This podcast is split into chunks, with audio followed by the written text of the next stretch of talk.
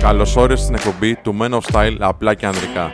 Είμαι ο Σπύρος και θα είμαι ο κοδεσπότης σας στη μοναδική εκπομπή στην Ελλάδα που βλέπει τα πράγματα από ανδρική σκοπιά.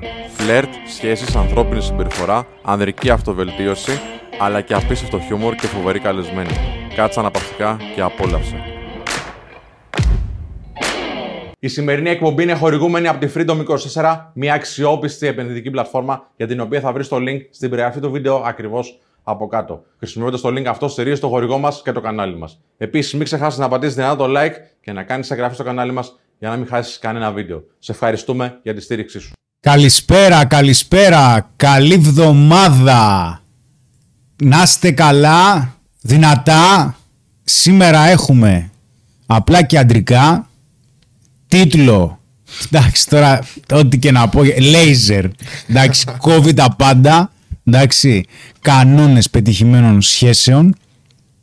Σήμερα το απλά και αντρικά είναι live, το ξεκίνησα εγώ. Ο Σπύρος είναι σε ανοιχτή ανταπόκριση από τη Θεσσαλονίκη. Θα συνδεθεί σε λίγο.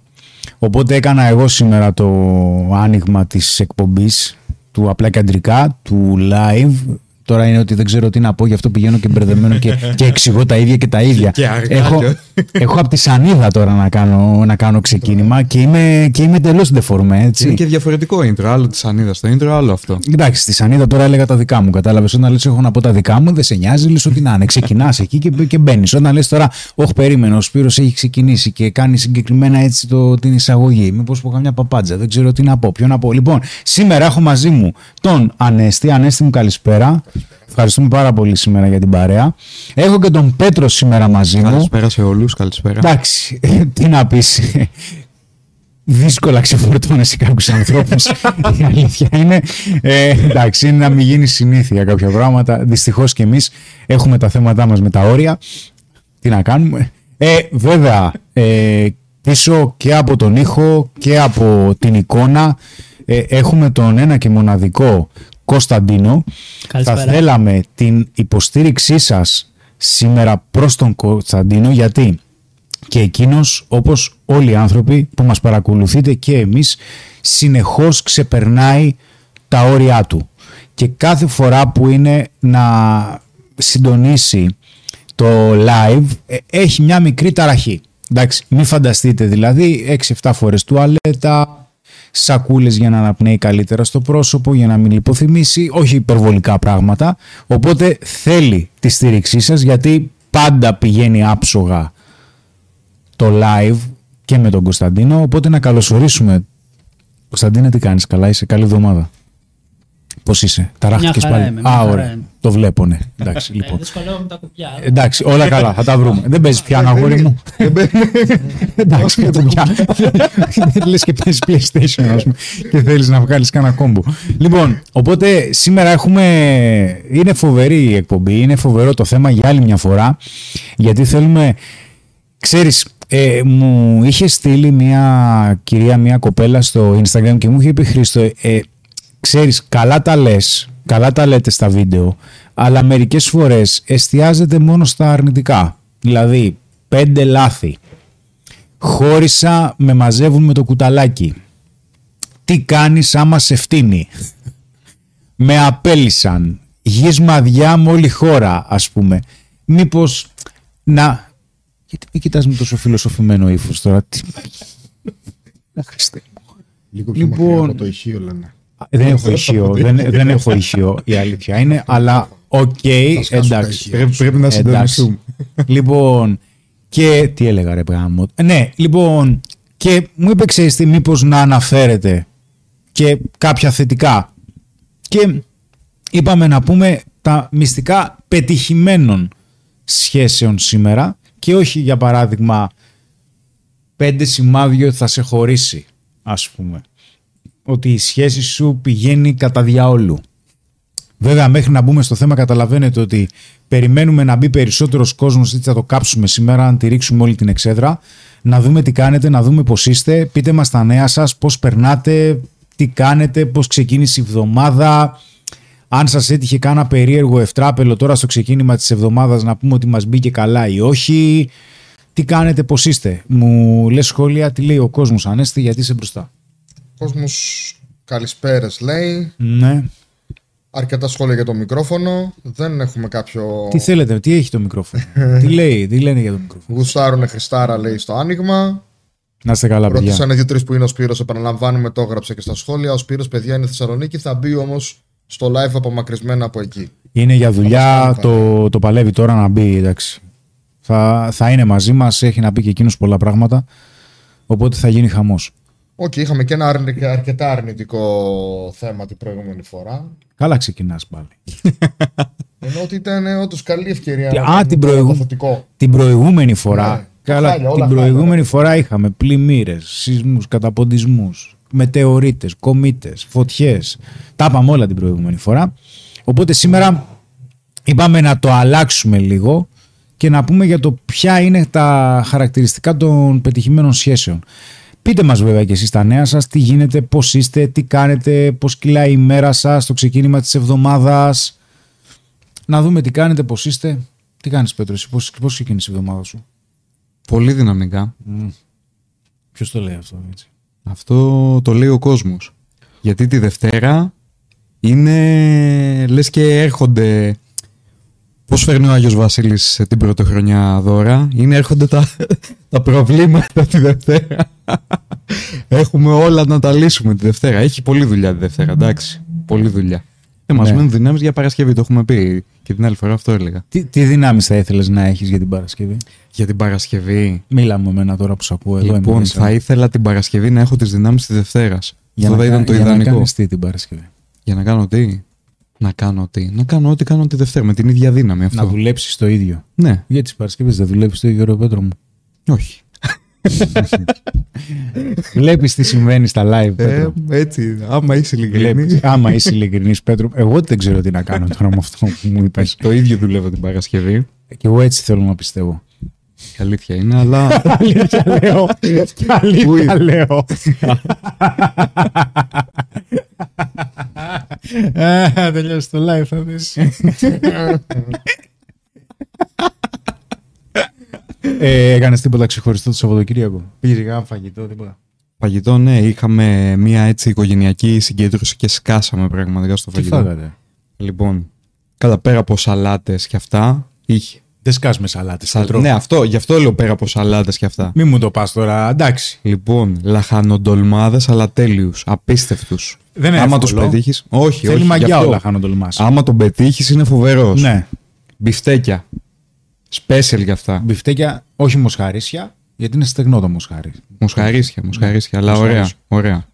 Σχάρα, πού τα ψήσατε; Όχι, ήταν σε ταβέρνα. Παραδοσιακή. Α, sorry, ναι, OK, OK.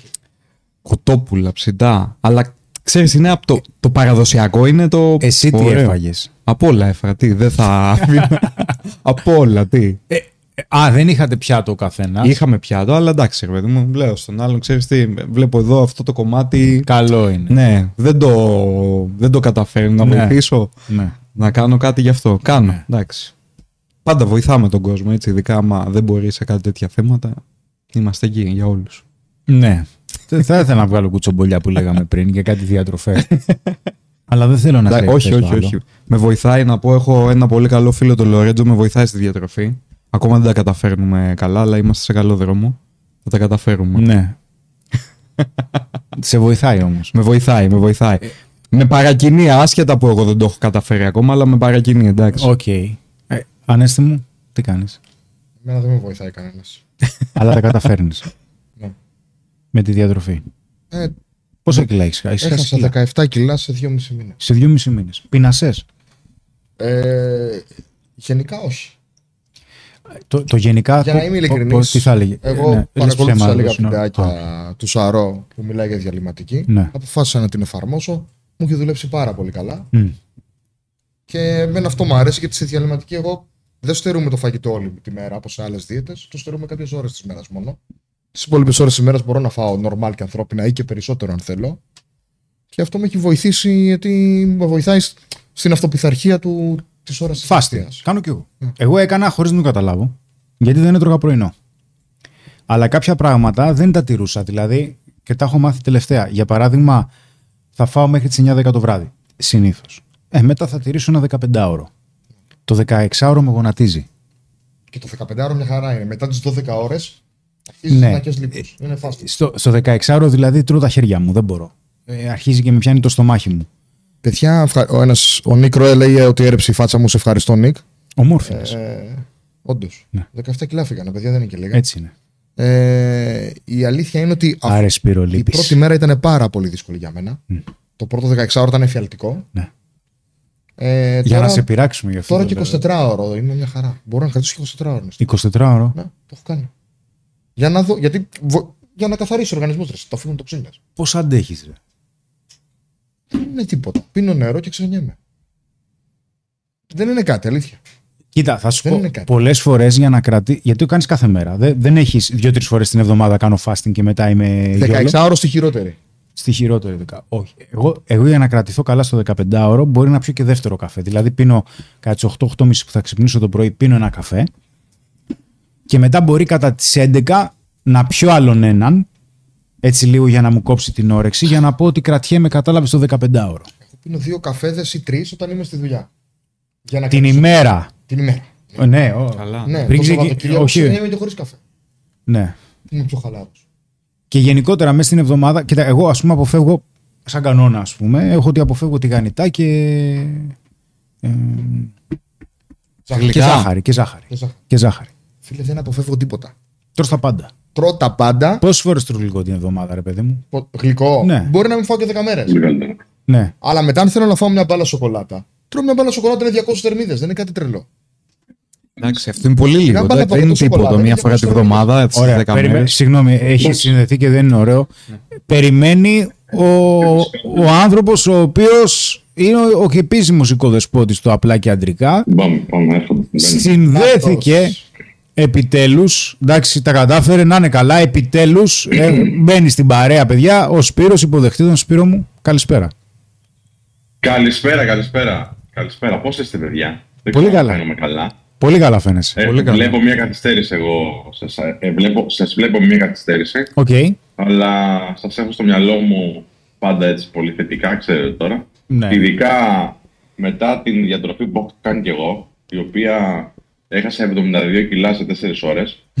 κατάφερα μέσα από διαλειμματική ε, να πίνω μόνο νερό και να νιώθω ότι τρώω ένα γουρνόπουλο. Έχω περάσει πάρα πάρα πάρα πολύ καλά με αυτή τη διατροφή. Α, να πούμε βέβαια εδώ, να πούμε, ότι αυτά που λέω Ανέσης τώρα, ίσως η κάμερα τον αδικεί. Έχει όντως χάσει πάρα πολλά. Δηλαδή, άμα σηκωθεί κιόλας λίγο, ε, χωρίς να κάνει γύρω-γύρω, δεν χρειάζεται. Γιατί Άμα να μην σηκωθεί κάνω κιόλας πασαρέλα; λίγο- Τι, τι; Γιατί να μην κάνω λίγη πασαρέλα; Εντάξει, κάνει και πασαρέλα, όντως. Όντως, έχεις κάνει πολύ πολύ καλή δουλειά και φυσικά α, ε, με, με πολύ μεγάλη πειθαρχία. Θα, θα, το θα πω την αλήθεια βέβαια στο κοινό τώρα. Θα πω την αλήθεια.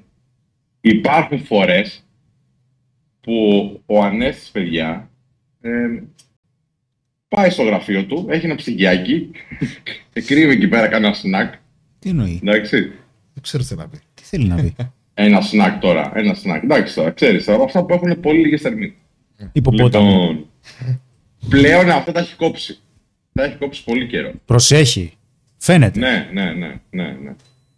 Ε, δεν ξέρω τώρα, λένε, τα- λένε οι φίλοι εδώ στα μηνύματα ότι ακούγομαι κάπως. Μιλάω από το ακουστικό το AirPod. Λογικά με ακούτε καλά. Ε, δεν ξέρω αν είναι για όλους το ίδιο, αν έχετε όλοι την ίδια άποψη. Να μας πούνε λίγο στα σχόλια. Αμ, σας μιλώ, όπως είπε και ο Χρήστος πριν, από Θεσσαλονίκη. Έχουμε έρθει εδώ μαζί με τον Γκάζιο, ο οποίος είναι δίπλα μου ακριβώς. Παρακολουθεί το live με προσοχή, νάτος εδώ. Και βοηθάω. Και βοηθάει. Γεια σου Κάζιο, γεια σου Κάζιο. Α, για ζητήματα ανθρώπων μας εδώ πέρα. Θα κάνουμε κάποια γυρίσματα, θα κάνουμε κάποιες συναντήσεις. Αμ, και βλέπω, Χρήστο, πάρα πολύ ε, θερμή ανταπόκριση από τους ανθρώπους που α, μας βλέπουν στον δρόμο. Εντάξει, εμείς το ψηλό έχουμε δει ε, ξανά και πιο παλιά, αλλά τώρα βλέπω πόσο πολύ μεγάλη αγάπη έχει ο κόσμος για τον Γκάζιο. Δηλαδή, σταματάνε στον δρόμο, λένε πρώτα τον Γκάζιο να το χαιρετήσουν και μετά εμένα αν με γνωρίσουν. Αν με γνωρίζουν. οι, κο, οι κοπέλες λένε τι ωραία μάτια έχει. Γιατί έχει πολύ ωραία μάτια ο Γάζιο. Ευχαριστώ, Δεν ξέρω. ευχαριστώ, ευχαριστώ πάρα πολύ. Δεν φαίνεται καλά τώρα. Εκεί η κάμερα τώρα. του. Για έλα πιο κοντά εδώ τώρα. λοιπόν, και μου έχει πάρει, αν θέλετε, α, το χαρακτηρισμό το πιο ωραίο γέλιο στο Men of Style. Ε, δεν έχω πλέον το πιο ωραίο γέλιο, το έχει ο Κάζιο. Εκεί έχουμε φτάσει. Αυτή είναι η, πώς το πω, η εργοδοσία πλέον του Men of Style. Ακόμα και αυτό μας το έχουν πάρει, παιδιά. Αυτά. Πώς είστε εσείς, Πολύ καλά. Εδώ πέρα ξεκινήσαμε λέγοντας πώς πέρασε το Σαββατοκύριακο λιγάκι. Μετά συζητήσαμε όπως άκουσες λίγο για τη διατροφή, γιατί Μμ. είχες μπει και άκουγες. Ε, πριν ξεκινήσουμε στο κύριος θέμα, ρε παιδί μου, Ναι. είπαμε λιγάκι να πούμε στον κόσμο τα νέα μας, τι κάνουμε, πώς είμαστε, να ρωτήσουμε τον κόσμο πώς είναι, τι κάνει, να πειράξω λίγο τον Πέτρο να μου πει ότι τις Παρασκευές δεν δουλεύει, να γίνει δηλαδή μια συζήτηση, διάφορα θέματα, μέχρι να αρχίζουμε να μπαίνουμε στο κύριος θέμα. Εγώ να πω κάτι ακόμα. Πες ναι. Για τα σνακ. Σήμερα τελείωσε το τελευταίο Mos VIP Villa. Ήμασταν ένα ακόμα τετραήμερο. Τελείωσε το τελευταίο βασικά του καλοκαιριού. Ε, παιδιά, όποιος θέλει να βελτιωθεί άμεσα στο φλερτ, στο πώς παρουσιάζει τον εαυτό του, στο πώς επικοινωνεί με το άλλο φίλο, πώς επικοινωνεί τις ανάγκες του και πώς να γίνει πιο αποτελεσματικός γρήγορα, είναι η καλύτερη λύση. Ετοιμάζω ένα super group αρχές Δεκεμβρίου, 31 Νοεμβρίου με 4 Δεκεμβρίου. Όποιος θέλει να, να μας στείλει μήνυμα ή το κινητό του για να τον καλέσουμε. Αυτό θα χρειαστεί να γίνει άμεσα γιατί οι θέσεις είναι περιορισμένες. Γιατί ε, λόγω του ότι θα είναι Δεκέμβριο, θα είναι Χριστούγεννα, ε, θα, θα φροντίσουμε το συγκεκριμένο event να είναι ξεχωριστό. Να είναι δηλαδή ακόμα πιο διαφορετικό από όλα αυτά που έχουν γίνει μέχρι τώρα. Και είναι πολύ βασικό να αναφέρουμε ότι το συγκεκριμένο το συγκεκριμένο εκπαιδευτικό πρόγραμμα δεν είναι μόνο εκπαιδευτικό. Είναι ένα πρόγραμμα το οποίο έχει τη δυνατότητα να παρουσιάζει προφανώς μία γνώση η οποία είναι κορυφαίου επίπεδου γιατί προφανώς εκείνη τη στιγμή βλέπουν οι άνθρωποι τα αποτελέσματα γιατί μιλάμε για ένα φλερ το οποίο γίνεται online οπότε είναι ο Ανέστης από πάνω τους και βλέπουν εκείνη τη στιγμή αυτό που συμβαίνει. Υπάρχει βραδινή έξοδος στο οποίο και στη βραδινή έξοδο θα έχουμε αυτά που γνωρίζετε από το Men of Style, δηλαδή θα γίνουν κάποιες γνωριμίες προφανώς και βέβαια συνδυάζει και πολύ πολύ ποιοτικές διακοπές με εξαιρετική παρέα. Γιατί ο πυρήνας για να μπορέσουμε να περάσουμε καλά, όπως και εδώ, όπως το ξέρετε, είναι η παρέα. Οπότε αρχίστε σας παρακαλώ πολύ, ειδικά από τώρα, από σήμερα, το πολύ από αύριο, να αρχίζετε να δείχνετε ενδιαφέρον, γιατί οι θέσεις όχι μόνο είναι εξαιρετικά περιορισμένες, αλλά υπάρχουν αρκετοί άνθρωποι που έχουν κάνει το πρόγραμμα και θέλουν να συμμετέχουν και στο πρόγραμμα του Δεκεμβρίου. Οπότε καταλαβαίνετε ότι δεν θα είναι και πολύ εύκολο να υπάρχουν θέσεις σε ένα μήνα, για παράδειγμα.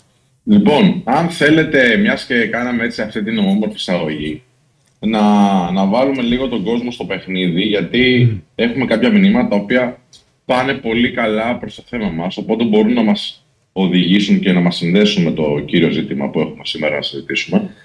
Λοιπόν, αν δείτε παιδιά στην ε, οθόνη σας, υπάρχει ένα μήνυμα του Shock Official TV. Και λέει ο φίλος, α, μόλις πριν μια ώρα χώρισα, α, μέσω μηνυμάτων στο Viber. Χθες κάναμε για πρώτη φορά έρωτα και ήταν τέλεια για τους δύο. Ε, η κοπέλα έχει κάποια θέματα ψυχολογίας. Βέβαια που τα ξέρω, αλλά πάλι είναι λίγο παράλογο όλο αυτό. Ε, αν εξαιρέσουν το κομμάτι ότι πρόκειται για μια σχέση η οποία μόλις ξεκίνησε, α, δεν είναι έτσι σπάνιο άνθρωποι να χωρίζουν μέσω μηνυμάτων. Δεν είναι σπάνιο να νομίζει κάποιος από τους δύο ότι τα πράγματα πάνε καλά για τους δύο, αλλά να μην πάνε πρα- στην πραγματικότητα καλά. Κάποιος να έχει δει παράπονα, κάποιος να έχει κάποια άλλα πράγματα στην Ελλάδα κτλ. Και δεν είναι σπάνιο να μην ξέρουμε τους κανόνες των επιτυχημένων σχέσεων. Να μην ξέρουμε δηλαδή τους κανόνες τους βασικούς που θα μας οδηγήσουν σε μια σωστή διαχείριση μιας σχέσης τέλος πάντων ή τη εξερεύνηση μιας επαφής με το άλλο φίλο. Τώρα, δεν ξέρω πώς το κρίνετε και πώς το θέλει να σχολιάσει το κομμάτι που λέει εδώ ο φίλος, ο Shock Official. Αρχικά να πούμε ότι εντάξει είναι πόνος, να πούμε ότι Α, ο χωρισμός πάντα είναι δύσκολος, είναι πένθος, χρειάζεται κάποιος χρόνος για να το διαχειριστεί ο άνθρωπος αυτό. Ε, αλλά από εκεί πέρα, καλύτερα τώρα να πω εγώ, παρά κάποια άλλη στιγμή α, που θα ήταν, και, θα ήταν και πιο μεγάλη η σύνδεση. Και να μας πει αν θέλει ο φίλος, έτσι κάνοντας το πρώτο σχόλιο αν θέλετε πάνω στα θέματα αυτά, εάν όντως πιστεύει ότι ήταν καλά για τους δύο, ή είναι κάτι που λέει στον εαυτό του για να τον βοηθήσει να το διαχειριστεί, α, και αν έχει κάποια άλλη σημάδια που ίσως αυτή τη στιγμή, λόγω της κακής ψυχολογικής κατάστασης που μπορεί να είναι, δεν τους δίνει σημασία. Τι λέτε; Λοιπόν, καταρχάς, α, κουράγιο στο φίλο. Το να χωρίζεις, α, ειδικά μέσω μηνυμάτων, καταλαβαίνω ότι είναι πολύ πολύ δύσκολο. Μιλάς σαν να σε χώρισε εσένα τώρα. Ναι, όχι. Εντάξει, το πήρες. Εντάξει, το, το, το, το πήρα. έτσι. Κοίταξε, νιώθω καμιά φορά, άμα ακούω το πρόβλημα κάποιου, σαν α, όταν έρχεται στο γραφείο. Ξέρεις, Ναι. προσπαθώ να το Βέβαια, καταλάβω. βέβαια, τον άνθρωπο. βέβαια. Μην προσπάθεις να μάθεις το γιατί. Καταλαβαίνω ότι μπορεί να σου είναι δύσκολα. Προσπάθησε να καταλάβεις τι σου άρεσε εσένα και αν τελικά όντως αυτό το πράγμα το πέρασες και τι πήρες εσύ από αυτό. Και αν πήρες όντως κάτι, καλώς. Αλλά αν δεν πήρες κάτι και ήταν το συναίσθημα το δικό σου που σε έκανε να πονέσεις τόσο, τότε οκ. Προχώρα. Αν δεν μπορείς, εδώ είμαστε.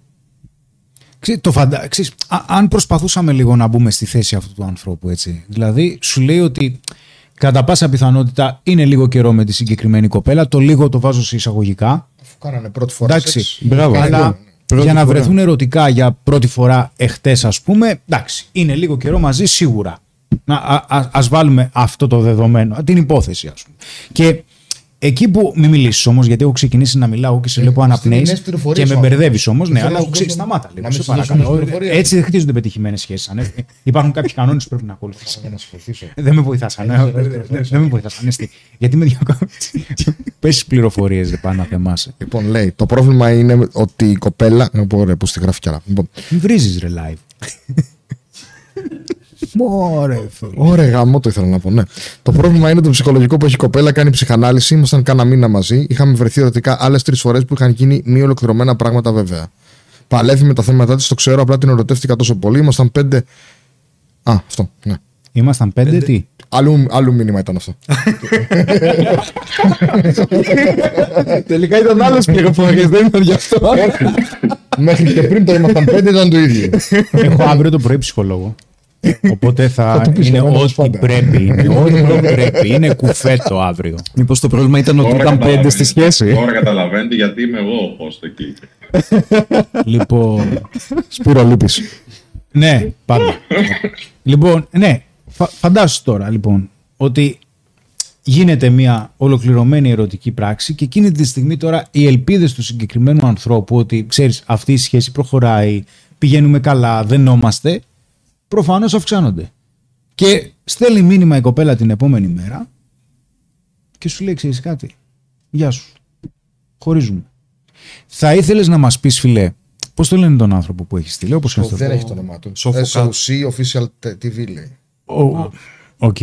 Λοιπόν, στείλε μας σε παρακαλώ πολύ. Μέχρι τώρα που πριν μια ώρα σου είπε ότι χωρι... να χωρίσετε, τι έχεις κάνει μέχρι τώρα και ξέρεις τι; Αν θέλεις, μπορείς να βγεις και live να μιλήσεις χωρίς να φαίνεσαι. Αν εσύ ο ίδιος θέλεις, να μας πεις και να σου πούμε, να συζητήσουμε σαν για παρέα, γιατί πιστεύω ότι στις πιο δύσκολες στιγμές μια παρέα είναι αναντικατάστατη. Και καταλαβαίνεις τώρα ότι η θέση αυτού του ανθρώπου τώρα είναι ουρανοκατέβατο, έτσι, δηλαδή σκάει η μετεωρίτης εκείνη τη στιγμή. Και τι κάνει, τι θα κάνει, μας έχει πει, θα μας πει βέβαια, τι έχει κάνει μέχρι τώρα. Είναι δύσκολο γιατί σου λέει εκεί τώρα που πηγαίναν όλα καλά, που μάλλον μπορεί και να μην πηγαίναν όλα καλά για να έρθει τώρα ένας χωρισμός, μήπως έχετε ξαναχωρίσει, να το δούμε. Αν βγεις live να μας μιλήσεις, θα τα συζητήσουμε αυτά. Και τώρα τι να διαχειριστείς, γιατί ξαφνικά στους περισσότερους χωρισμούς, ας πούμε στους ανθρώπους που ξεκινάω όταν κάνουμε κάποιες συνεδρίες, στους περισσότερους χωρισμούς οι άνθρωποι που κάποιοι από αυτούς ξέρουν ότι είχαν μια δυσλειτουργική σχέση. Δεν ήταν μια σχέση ρε παιδί μου που πήγαινε καλά, ήταν δύσκολη. Και καταλαβαίνουν οι ίδιοι ότι ξέρεις αυτό τώρα που με πονάει περισσότερο δεν είναι μόνο το άτομο. Γιατί καταλαβαίνω ότι αυτό το άτομο τώρα που έχει περάσει έτσι μια εβδομάδα, δύο, δεν μου πολύ τέριαζε. Η δυσκολία είναι ότι μου πήρε το μέλλον. το μέλλον που είχα φανταστεί ότι θα είχαμε αν τα πράγματα πηγαίνανε καλά. Αυτό είναι η κατάρρευση των προσδοκιών που λέω. Δηλαδή, εκεί που προσδοκείς ένα καλύτερο μέλλον, ξαφνικά έρχεσαι και προσγειώνεσαι με τα μούτρα στην πραγματικότητα. Κάτι το οποίο είναι πάρα πάρα πολύ απαιτητικό. Σπύρο. Εγώ αρχικά να πω ότι ο φίλος λέγεται Γιώργος, έστειλε το μήνυμά του πριν λίγο. Μου κάνει φοβερή εντύπωση και θα ήθελα και αυτό να το συζητήσουμε λίγο. Πώς είναι δυνατόν ε, πολλοί άνθρωποι, τώρα όχι ο Γιώργος μόνο συγκεκριμένα, ε, γιατί έρχονται και στις συνεδρίες που κάνει στη Ρεσοσή, έρχονται στο, στον Πέτρο και στον Ανέστη και λένε, ξέρεις τι, ρε εντελώς ξαφνικά, εντελώς ξαφνικά. Τα πράγματα από το 100 που είμαστε στην απόλυτη ευτυχία πήγαν στο 0. Εντελώς ξαφνικά ε, ήρθε η κοπέλα, ήρθε τέλος πάντων το αγόρι για τις φίλες εδώ πέρα και μου είπε ότι θέλει να το λήξουμε. Δεν είναι εντελώς ξαφνικά. Υπάρχουν πάρα πολλά σημάδια, υπάρχουν πάρα, πάρα πολλές προειδοποιήσεις, εισαγωγικά, υπάρχουν καμπανάκια, τα οποία μάλλον ή επιλέγουμε να τα, α, να τα μην τα ακούσουμε, να μην τα δούμε, ή επιλέγουμε να, να κάνουμε τα στραβά μάρια τέλος πάντων, okay, ή δεν μπορούμε να, τα- να τα αναγνωρίσουμε. Ναι. Δεν μπορεί να, ακού- να δούμε το καμπανάκι και να πούμε εντάξει, μωρά, απλά είναι μια κακή μέρα.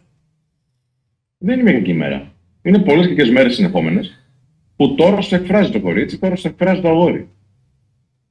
Δεν σημαίνει δηλαδή ότι ξέρεις, μια έκρηξη μπορεί να είναι α, κάτι το οποίο δεν σε αφορά. Σε αφορούν. Σε αφορούν όλες οι εκρήξει. Πιστεύω πάρα πολύ έντονα ότι την ώρα που υπάρχει μια τριβή μέσα στη σχέση, για οποιοδήποτε λόγο, αυτή η τριβή κάπου γράφει. Το σκέφτομαι στο μυαλό μου έτσι σχηματικά, για να σας όσο με καταλάβετε, ως ένα λευκό χαρτί, στο οποίο κάθε φορά υπάρχει μια γραμμούλα. Και άλλη μια τριβή, άλλη μια γρατζουνιά, άλλη μια πληγούλα. Κάποια στιγμή αυτό γεμίζει το χαρτί. Και έχουμε πολλές φορές και στο περιβάλλον μας και στους ανθρώπους που αναλαμβάνουμε α, περιπτώσεις που απλά δεν έχουμε υπολογίσει ότι το χαρτί τελείωσε. Ότι δεν έχει άλλο χώρο. Και έχει φτάσει στο peak, έχει φτάσει στο, στο τέρμα α, και πρέπει με κάποιο τρόπο να διαχειριστείς μια κατάσταση που νόμιζες ότι όλα είναι καλά.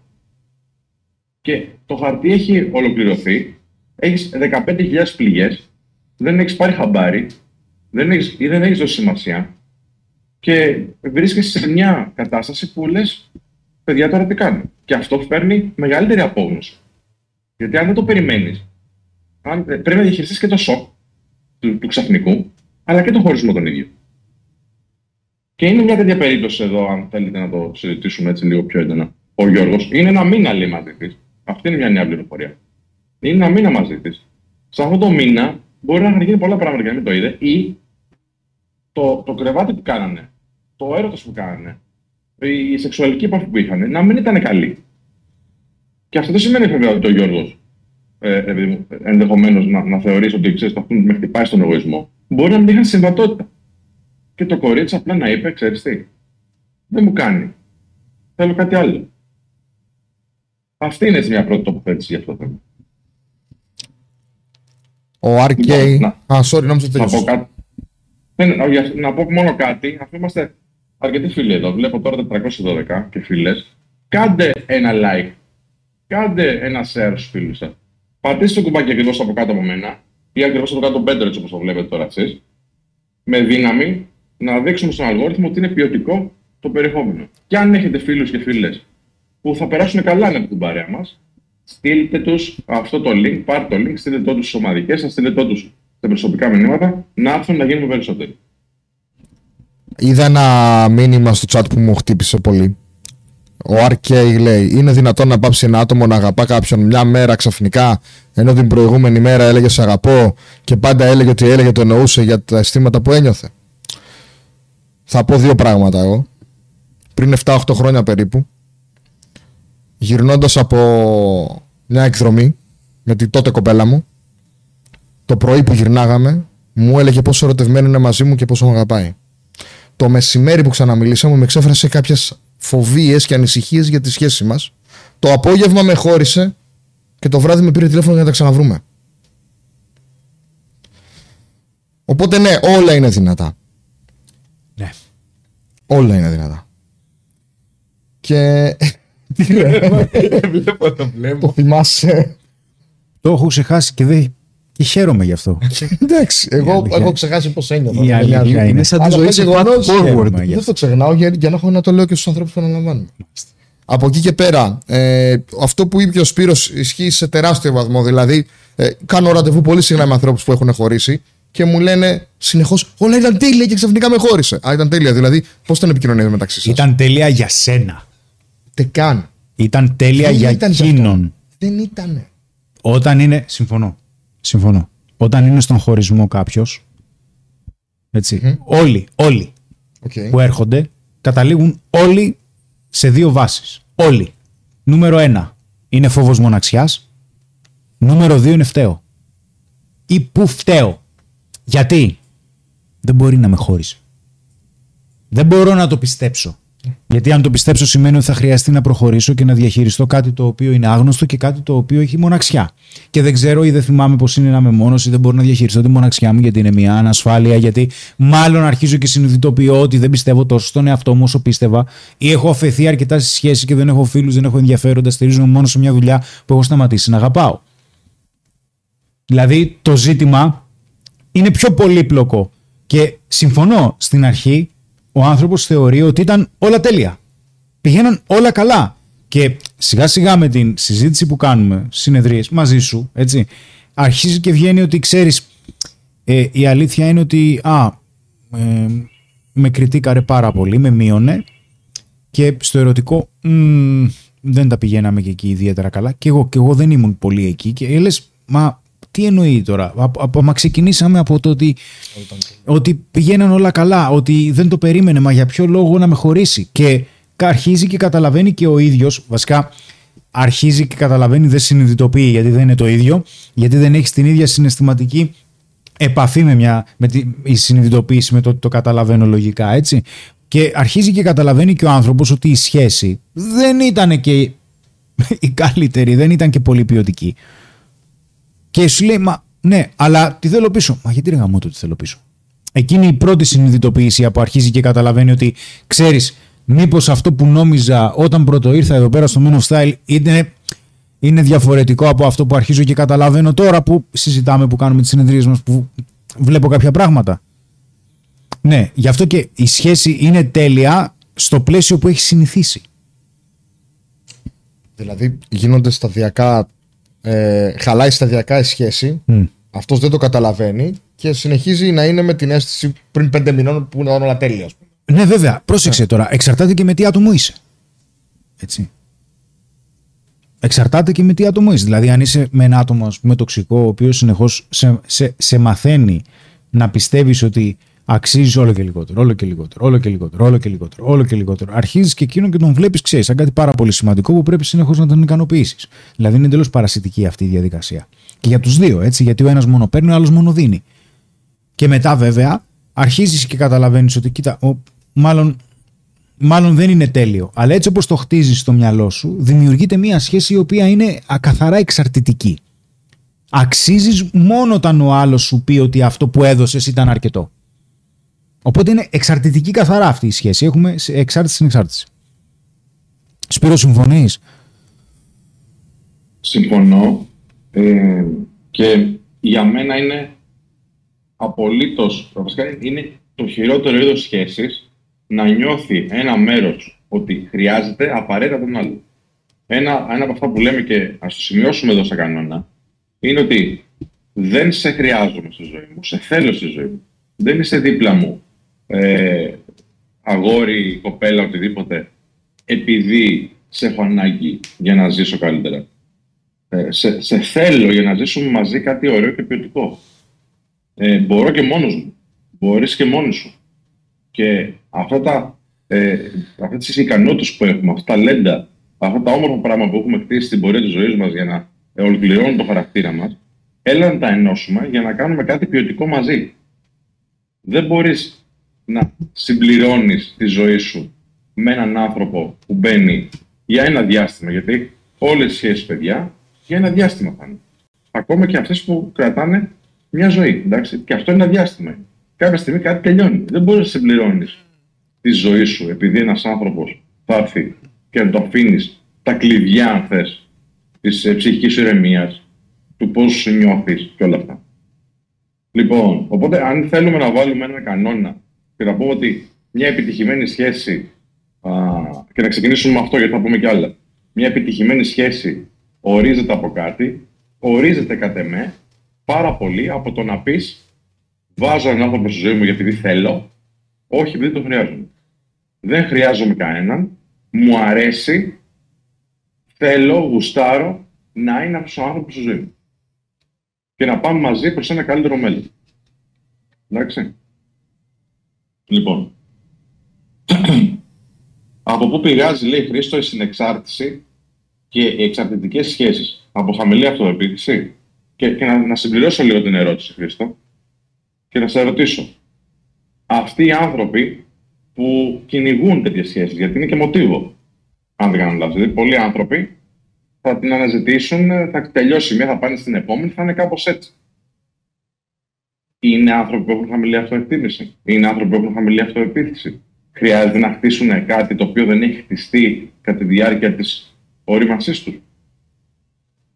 OK, okay, okay. ωραία ερώτηση. Ωραία ερώτηση. Ε, θέλω λιγάκι να, να βάλω μία παρένθεση την οποία θεωρώ ότι είναι, ε, θα είναι χρήσιμη στα ήδη χρήσιμα που ανέφερες ήδη ότι σίγουρα δεν έχουμε ανάγκη από μία σχέση όμως ε, είμαστε στο, ε, όσο πιο βαθιά γίνεται μέσα μας είμαστε κοινωνικά όντα. Ε, χρειαζόμαστε ανθρώπους στη ζωή μας, δεν μπορούμε να είμαστε μόνοι μας. Χρειαζόμαστε ανθρώπους οι οποίοι θα μας βοηθήσουν να γίνουμε ακόμα καλύτεροι. Τουλάχιστον να μην γίνουμε χειρότεροι. Δηλαδή οι σχέσεις είναι απαραίτητες για τη ζωή μας γιατί επειδή αναλαμβάνουμε πολλούς ανθρώπους, πολλοί άνθρωποι λένε ότι ξέρεις κάτι, δεν έγινε και κάτι.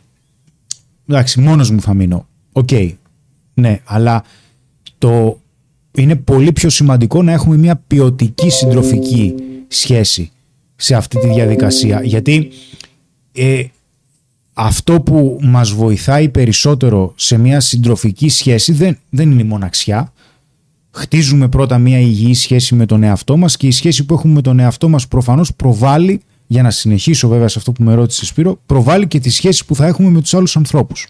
Στην αυτοεκτίμησή μας είναι ότι όσο πιο άδεια είναι η αυτοεκτίμησή μας, ε, τόσο περισσότερο θα έχουμε ανάγκη ένα άλλο άτομο να είμαστε μέσα σε εισαγωγικά, παρακαλώ, υπό την ευθύνη του ή υπό τον έλεγχό του.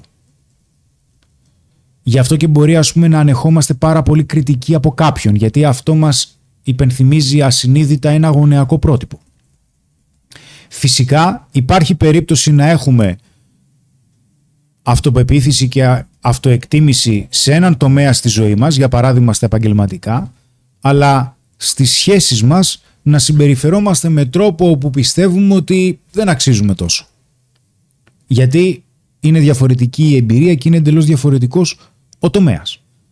Οπότε στο κομμάτι του, του, ε, της αυτοεκτίμησης ε, είναι και ένας από τους λόγους που υπάρχει και το σεξ στη φύση. Είναι για να εξαλείφει παρασιτικές συμπεριφορές. Οι ακραίες παρασιτικές συμπεριφορές είναι ή η άκρος τυραννική που σου λέει το μόνο που με ενδιαφέρει είναι να παίρνω ή αυτός που είναι σκλάβος που σου λέει ε, αισθάνομαι καλά μόνο να δίνω. Ε, αισθάνομαι άσχημα με το να παίρνω γιατί δεν πιστεύω ότι μου αξίζει. Φυσικά και αυτός που έχει τυραννική παρασιτική ε, θέση σε αυτό το δίπολο σου λέει ότι ό,τι και αν μου δώσεις επειδή δεν έχει πάτο αυτό ό,τι και αν μου δώσεις δεν πρόκειται ποτέ να αισθανθώ καλά με τον εαυτό μου γι' αυτό και μόνιμα θα βαμπυρίζω. Δηλαδή θα σου παίρνω αξία σαν το, όπως τα βαμπύρ πίνουν το αίμα. Δεν πρόκειται ποτέ να σταματήσει αυτή η δίψα. Γιατί δεν πρόκειται ποτέ να είμαι καλά με τον εαυτό μου. Οπότε, ολόκληρη η βιολογία εξελικτικά σου λέει: Οκ, πάμε να δούμε λιγάκι τι συμβαίνει με την αυτοεκτίμηση. Θέλουμε κάποιον, γι' αυτό και κοιτάμε πάντα ε, μια γυναίκα μπορεί να κοιτάξει το στάτου. Θα λέμε το στάτου, δεν μιλάμε μόνο για το οικονομικό. Γιατί για να μπορέσει να ανέβεις στο στάτου, δεν χρειάζεται μόνο ο ανταγωνισμός στο να είσαι καλύτερος από τους άλλους, αλλά να είσαι και περισσότερο συνεργατικός. Να μπορείς να συνεργάζεσαι. Αυτό συμβαίνει και με τους γορίλες. Αν ένας γορίλας, ας πούμε, είναι πάρα πολύ τυραννικός, θα μαζευτούν οι άλλοι πιο αδύναμοι και θα τον ρίξουν. Γιατί, Γιατί σου λέει με καταπιέζεις. Γι' αυτό και θα δεις, ας πούμε, και σε ένα ντοκιματέρ που έβλεπα, ότι ο πιο ισχυρός θα κάτσει να ξεψηρίσει και άλλους δύο-τρει.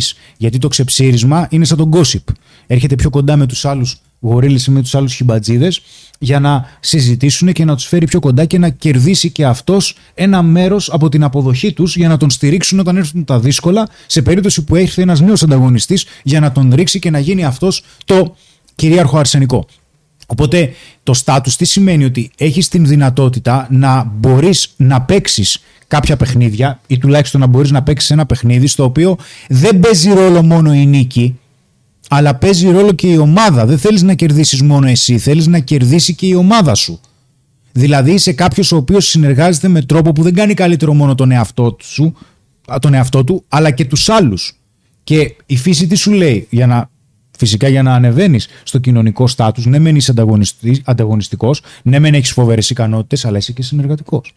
Αλλά συνεργάζεσαι και με τους άλλους και τους κάνεις και αυτούς καλύτερους. Και πολλές φορές γίνεσαι και θυσία για την ομάδα για να γίνει καλύτερη ομάδα, χωρίς απαραίτητα να σημαίνει ότι εσύ έχεις κερδίσει. Και αυτό είναι ότι επιλέγεσαι, ναι, γιατί, γιατί δεν με ενδιαφέρει κάποιος που μόνο δίνει ή μόνο παίρνει. Δεν θέλω δηλαδή παρασιτικές συμπεριφορές και το ίδιο συμβαίνει, το ίδιο συμβαίνει. Περίπου έχουμε κάτι αντίστοιχο και με την αυτοεκτίμηση. Γι' αυτό και λέμε ότι ξέρεις κάτι, αξία δίνεις, αλλά αξία να παίρνεις με βάση τις ανάγκες σου. Και το ίδιο συμβαίνει και με την εξάρτηση. Στην εξάρτηση λοιπόν έχουμε κάποιες συμπεριφορές οι οποίες μέσα σε εισαγωγικά θα μπορούσαμε να τις πούμε παρασιτικές. Δηλαδή έχουμε μπλέξει με κάποιον ο οποίος μας κάνει και νιώθουμε μια πολύ έντονη αυξομοίωση της αυτοεκτίμησής μας σε κάποια δηλαδή ακραία περιστατικά που έχω, εκείνη τη στιγμή σε κάνει και νιώθεις Θεός και μετά σου λέει δεν αξίζεις μία. Αυτό είναι θυστικό. Θέλεις κι άλλο κι άλλο κι άλλο γιατί σου κάνει, είναι σαν τον τζόγο. Είναι σαν να παίζεις εκείνη τη στιγμή κουλοχέρι. Σου τεινάζει την τοπαμίνη στον αέρα. Εκεί έχουμε είδος εξάρτησης. Είναι ένα είδος εθισμού. Γι' αυτό και μετά από έναν δύσκολο χωρισμό, προφανώς το άτομο βιώνει εθισμό. Έτσι. Θέλει, έχει εξάρτηση. Θέλει πάλι το άτομο πίσω ενώ ξέρει ότι του κάνει κακό. Η Αντωνιάν λέει: Γιατί σώνει και καλά πρέπει να βρούμε έναν άνθρωπο να ζήσουμε μαζί. Ποτέ δεν το κατάλαβα, είναι πολύ αγχωτικό. Υπάρχουν άνθρωποι που θέλουν να είναι μόνοι τους, γιατί έτσι νιώθουν καλύτερα. Βεβαίως. Το καταλαβαίνω απόλυτα. Συγγνώμη, το καταλαβαίνω απόλυτα, αλλά έλα να το συζητήσουμε όταν πας από τα 45 και μετά. Γιατί οι έρευνες δείχνουν άλλα. Όταν ξεπεράσεις τα 45, τότε έλα να το συζητήσουμε που θα, είσαι, που θα αρχίζει πια η μοναχικότητα και θα είναι κάτι παραπάνω. Φυσικά και είναι επιλογή σου, τα πάντα είναι επιλογή σου, αλλά γνωρίζουμε πολύ καλά ψυχολογικά, στατιστικά αυτή τη στιγμή, ότι οι άνθρωποι οι οποίοι, οι, οι άνθρωποι οι οποίοι συγκρίνονται με ανθρώπους οι οποίοι έχουν μια ποιοτική οικογένεια ή έχουν έναν ποιοτικό σύντροφο με τους ανθρώπους που δεν έχουν ποιοτική οικογένεια, παιδιά ή σύντροφο, είναι περισσότερο υγιείς ψυχολογικά. Αυτά είναι τα πορίσματα που έχουμε μέχρι τώρα από τα papers και από κάποιες έρευνες που εξετάζουμε γιατί είναι και η δουλειά μας. Λέει ότι είναι ήδη 45. Μάλιστα. Οπότε υπάρχει περίπτωση λοιπόν να το δούμε αυτό στο μέλλον. Προφανώς οι άνθρωποι οι οποίοι θέλουν να μείνουν μόνοι τους και άμα θέλεις μας λες Αντωνία γιατί σου μιλάω με όλο το θάρρος ίσως έχουν βιώσει κάτι στο παρελθόν που δεν ήταν και τόσο ωραίο και αποφεύγουν να επαναληφθεί κάτι το οποίο δεν τους άρεσε στο μέλλον. Αλλά για το στατιστικό μας άμα θέλεις να μας βοηθήσεις έχεις παντρευτεί, έχεις χωρίσει, μήπως έχεις κάποια παιδιά και αυτά σε ρωτάω με κάθε διακριτικότητα, αν θέλεις να μας πεις, για να ξέρει και ο κόσμος. Να πω κάτι εγώ, παιδιά, αν θέλετε. Ο φίλος Σάμον γίνεται Moss Fighter, έκανε join ο φίλος στο κανάλι. Ευχαριστούμε πάρα πολύ, Σάμον. Και ρωτάει, πιστεύετε ότι ο άντρας πρέπει να ρίχνει τον εγωισμό του για να κερδίσει την κοπέλα που αγαπάει πίσω; Αν ναι, τι κάνεις, εάν η αγάπη βλέπεις ότι δεν είναι αμοιβαία, αλλά θες να το προσπαθήσεις; Ε, έχουμε πει πολλές φορές, αγαπητέ φίλε, και ε, ας κάνω εγώ το πρώτο σχόλιο, παιδιά, σε αυτό. Ότι είναι μια διαδικασία διαπραγμάτευσης, αν θέλεις να το πούμε έτσι, μια σχέση. Θα πρέπει να κερδίζουν και δύο. Σε κάποια πράγματα θα κάνεις πίσω, σε κάποια άλλα θα κάνει πίσω το άλλο μέρος. Δεν είναι απαραίτητο να κάνεις πίσω σε βαθμό που να νιώθεις ότι η αξιοπρέπειά σου φύγεται. Γιατί έτσι ρίχνεις πάρα πολύ την αυταξία σου, ρίχνεις το πώς νιώθεις δηλαδή για σένα, αλλά και το άλλο μέλος, επειδή θα το καταλάβει, και αν το κάνεις συνέχεια, θα είναι ακόμα πιο έντονο και θα πέφτεις συνέχεια στο μυαλό της, θα αρχίσει να, να απομακρύνεται. Θα χάνεις την αξία σου δηλαδή, οπότε δεν θα έχει και πολύ έτσι νόημα για εκείνη να, να κάνει και αυτή πίσω, αν θες, σε μερικά πράγματα, για να σε έχει στη ζωή της. Θέλει μια ισορροπία. Αν βλέπεις τώρα πίσω ότι δεν ανταποκρίνεται, έχεις δοκιμάσει κάποια πράγματα και δεν είναι σε φάση να προχωρήσει μαζί σου ή βλέπεις ότι ρε παιδί μου, πέφτουν σε κενό όλα αυτά που κάνει. Ε, κάποια στιγμή θα πρέπει να σταματήσεις. Πρέπει κάποια στιγμή θα πρέπει να πεις: Ωραία, ως εδώ, να το πενθήσω αυτό, σε εισαγωγικά, και να πάω παρακάτω. Υπάρχουν πάρα, πάρα πολλές ελεύθερες γυναίκες, πάρα πολλές γυναίκες που θα ταιριάξεις, πάρα πολλές γυναίκες που θα ήθελαν να συνδεθούν μαζί σου. Δεν χρειάζεται εσάι να κυνηγάμε γυναίκες οι οποίες δεν θέλουν να είναι μαζί μα. Δεν θα τις πείσουμε με τα λόγια πάντα. Αν έχουμε κάνει την προσπάθειά μας ως ένα σημείο που νιώθουμε την αξιοπρέπειά μας να είναι ε, ε, χωρίς να έχει επηρεαστεί, τότε είμαστε καλά. Αυτή είναι η τοποθέτησή μου σε αυτό. Και μόλις κλείσετε, παιδιά, αν θέλετε να πείτε και εσείς κάτι πάνω στο κομμάτι του στάμων, να πάμε και σε ένα άλλο κανόνα που έχω στο μυαλό μου να σας ε, ε, το σχολιάσουν γι' αυτό. Πες, πες, Πυρό. Είμαστε εντάξει εμείς. Ωραία, ωραία. Ένα άλλο πάρα πολύ σημαντικό και θέλω να το. Α, το έχεις πει Χρήστο κάποιες φορές σε βίντεο. Α, δεν νομίζω ότι έχει γίνει πάρα πολύ α, αντιληπτό σε ανθρώπους που ασχολούνται με τις σχέσεις. Ε, ακόμα και κάποιοι ε, coaches που βγαίνουν και συζητάνε για τέτοια ζητήματα ε, σε δημόσιο βήμα, ε, πιστεύω ότι με, με λάθος τρόπο το προσεγγίζουν, είναι το κομμάτι της απειλής του χωρισμού. Δηλαδή, δεν μπορώ να φανταστώ ότι μια επιτυχημένη σχέση μπορεί να βασιστεί σε ένα από τα δύο, σε ένα από τα δύο μέλη α, να απειλεί συνεχώς σε κάθε τριβή, σε κάθε τσακωμό, σε κάθε ένταση με το ότι αν δεν γίνει αυτό χωρίζουν. Δεν μπορώ να φανταστώ δηλαδή ότι θα είμαι σε μια σχέση που κάθε φορά που ζητάω κάτι διεκδικό, κάθε φορά που γίνεται ένα λάθος, κάθε φορά που φτάνουμε σε μια ένταση που πρέπει με κάποιον τρόπο να, να φτάσει σε ένα τέλμα αυτό και να λυθεί, η λύση να είναι κάτω αλλιώς χωρίζουμε. Ή άμα δεν σ' αρέσει αυτό, παίρνω το καπελάκι μου και φεύγω. Όπως έχεις πει πολύ ωραία, ε, έτσι εύγλωτα, σχηματικά, η... ο χωρισμός δεν είναι ένα εργαλείο. Ο χωρισμός είναι μια κατάσταση. Άπαξ και το είπες, πρέπει να είσαι έτοιμος ή έτοιμη να τον ε, εφαρμόσεις κιόλας. Και να υποστείς και τις συνέπειες. Τι λέτε; Ε, ναι, γιατί το, το, ο χωρισμός σε μία σχέση ίσως είναι το, το τελευταίο όριο που χρειάζεται να βάλουμε στο άλλο άτομο όταν βλέπουμε ότι η κατάσταση είναι στο απροχώρητο. Δηλαδή είναι το τελευταίο ισχυρό καμπανάκι που πρέπει να χτυπήσουμε στον άλλο άνθρωπο και, να, και μετά από μια συζήτηση και αφού του εξηγήσουμε και το πώς νιώθουμε και για ποιο λόγο νιώθουμε έτσι και για ποιες συμπεριφορές του νιώθουμε έτσι τότε θα χρειαστεί να του πούμε ότι κοίταξε, αν συνεχίσει αυτό, δεν το αντέχω, δεν θα μπορέσει να συνεχιστεί και η σχέση. Θα χρειαστεί δηλαδή να είναι το τελευταίο όριο που βάζουμε. Δηλαδή, πάντα στη συμβουλευτική που κάνω στις σχέσεις, πάντα λέω ότι δεν υπάρχει περίπτωση εγώ να σου πω αν θα χωρίσεις ή όχι. Νούμερο ένα. Νούμερο δύο. Δεν υπάρχει περίπτωση να σου πω να χωρίσει, εκτός αν έχουμε κακοποιητική συμπεριφορά. Αν υπάρχει κακοποιητική συμπεριφορά, τότε υπάρχει εντελώς διαφορετικό πρωτόκολλο. Γιατί μια κακοποιητική συμπεριφορά, ακόμα και λεκτική να είναι, μας τραυματίζει, οπότε χρειαζόμαστε και ψυχοθεραπεία. Οπότε, στο τρίτο σενάριο είναι ότι θα χρειαστεί να εξαντλήσεις την οποιαδήποτε πιθανότητα έχεις με το συγκεκριμένο άτομο και να δεις πραγματικά ότι η κατάσταση έχει φτάσει σε ένα σημείο στο οποίο δεν μπορείς να αντέξεις άλλο και θα πεις κοίτα αν αυτό, αυτό και αυτό συνεχιστούν δεν τα αντέχω θα χρειαστεί να κάνεις κάτι αλλιώς η σχέση δεν μπορεί να συνεχίσει έτσι όπως είναι.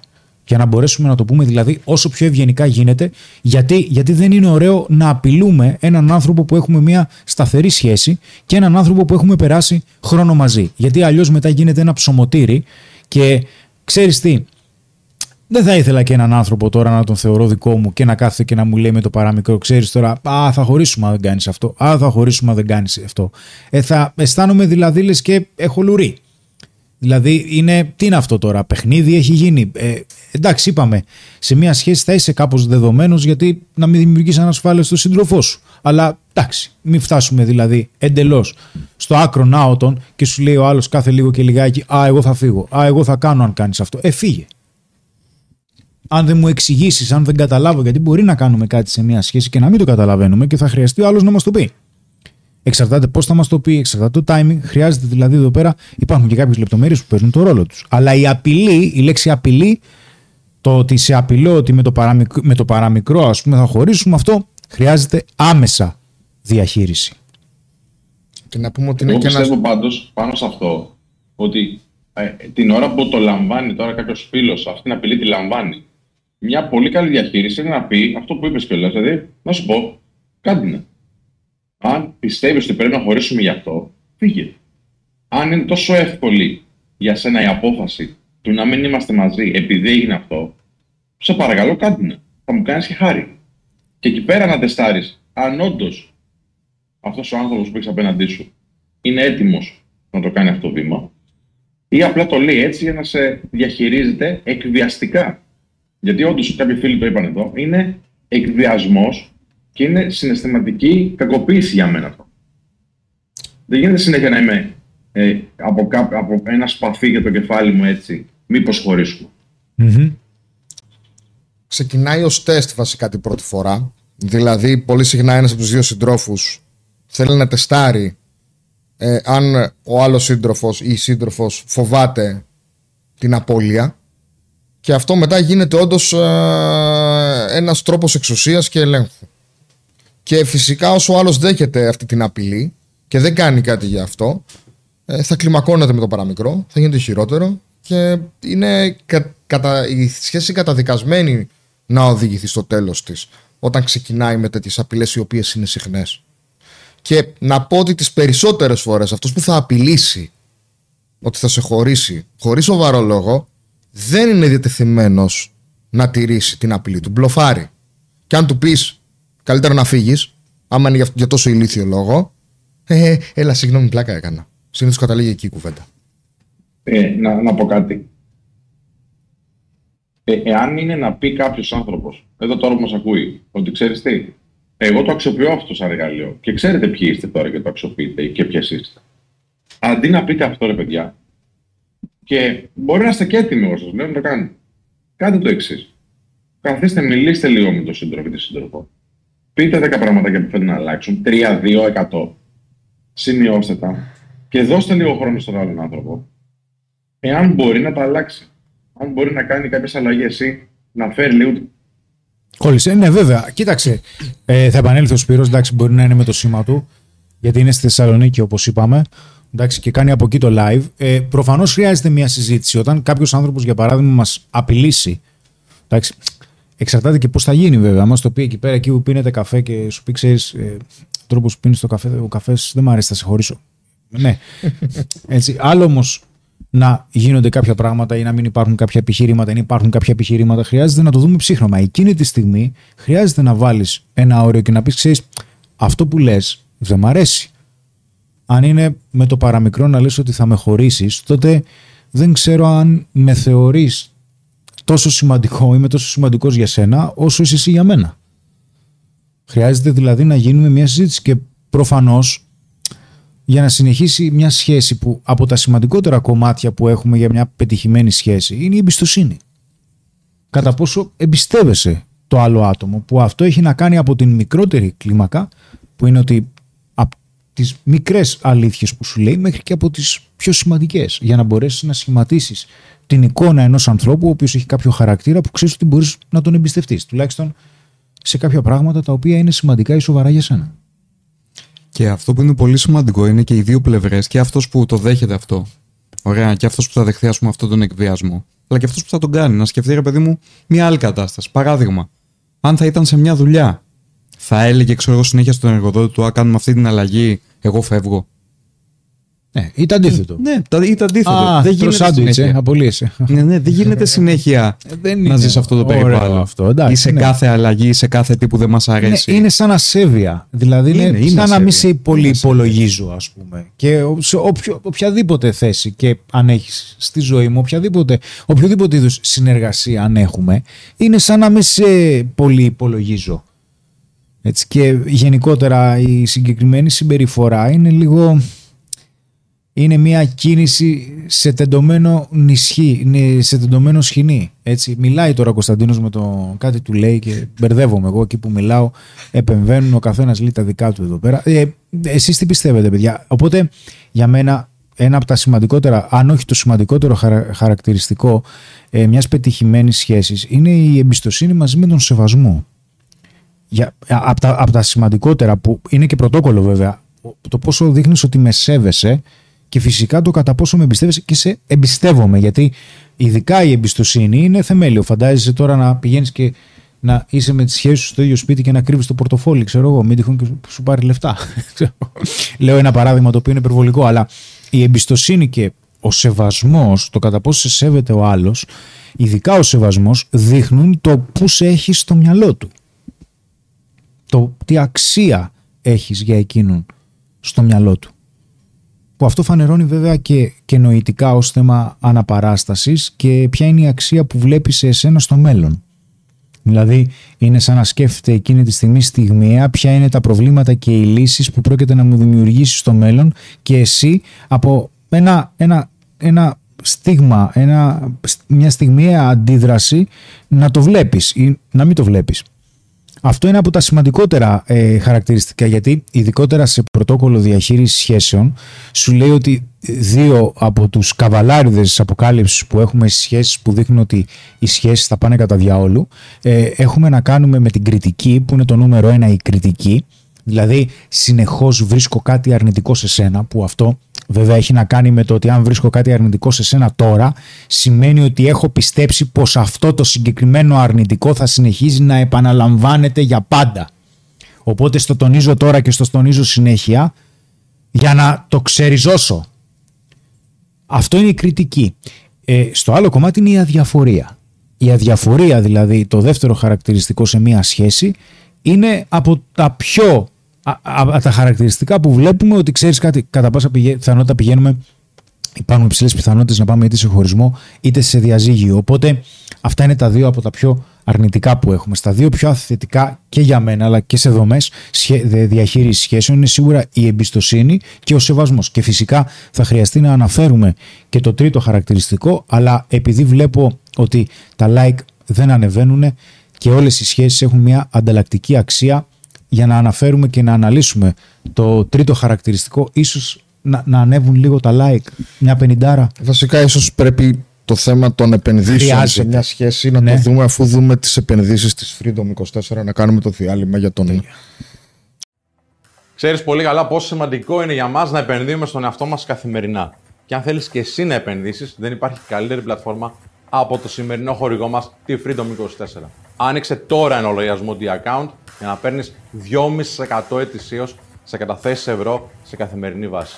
Το D-Account προσφέρει πρόσβαση σε 1 εκατομμύριο μετοχές, σε ETF, stock options και άλλα χρηματοοικονομικά μέσα, προαγορέ προσφορές νέων μετοχών στην αγορά, καλύτερες τιμές και δίκαιες προμήθειες. Επίσης, διαθέτει τη χαμηλότερη τιμή σε stock options στην Ευρώπη με 0,65 δολάρια ανά παραγγελία. Και γιατί να επιλέξεις Freedom 24, επειδή είναι ευρωπαϊκή θηγατρική της αμερικάνικης εταιρείας Freedom Holding Corporation, εισηγμένη σε Nasdaq, είναι αξιόπιστη, διαφανής και ελέγχεται και από SASEC και από Buffin και από SEC. Τι άλλο θες; Πάτησε το παρακάτω link για να φτιάξεις και εσύ τώρα το δικό σου επενδυτικό λογαριασμό στη Freedom 24.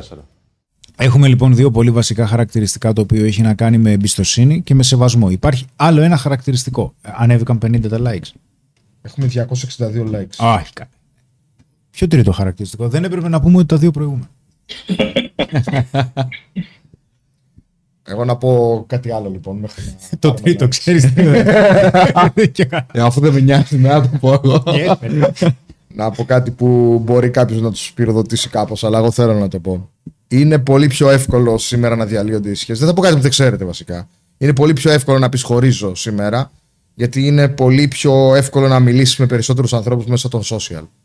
Και δεν μπορεί να στηθεί μια σχέση όταν ο άντρας συνεχώς κάνει follow καινούριες γυναίκες και πατάει like σε φωτογραφίες τους και στο ταμπάρι σε ποιος μπορεί να μιλήσει αν χωρίσει, ή μια γυναίκα, αν κάθε λίγο και λιγάκι ανεβάζει φωτογραφία με μαγιό για να μαζεύει likes και να μαζεύει μηνύματα από υποψήφιους και να τους λέει Δεν ξέρεις, είμαι σε σχέση, αλλά τους αφήνει σε αναμονή.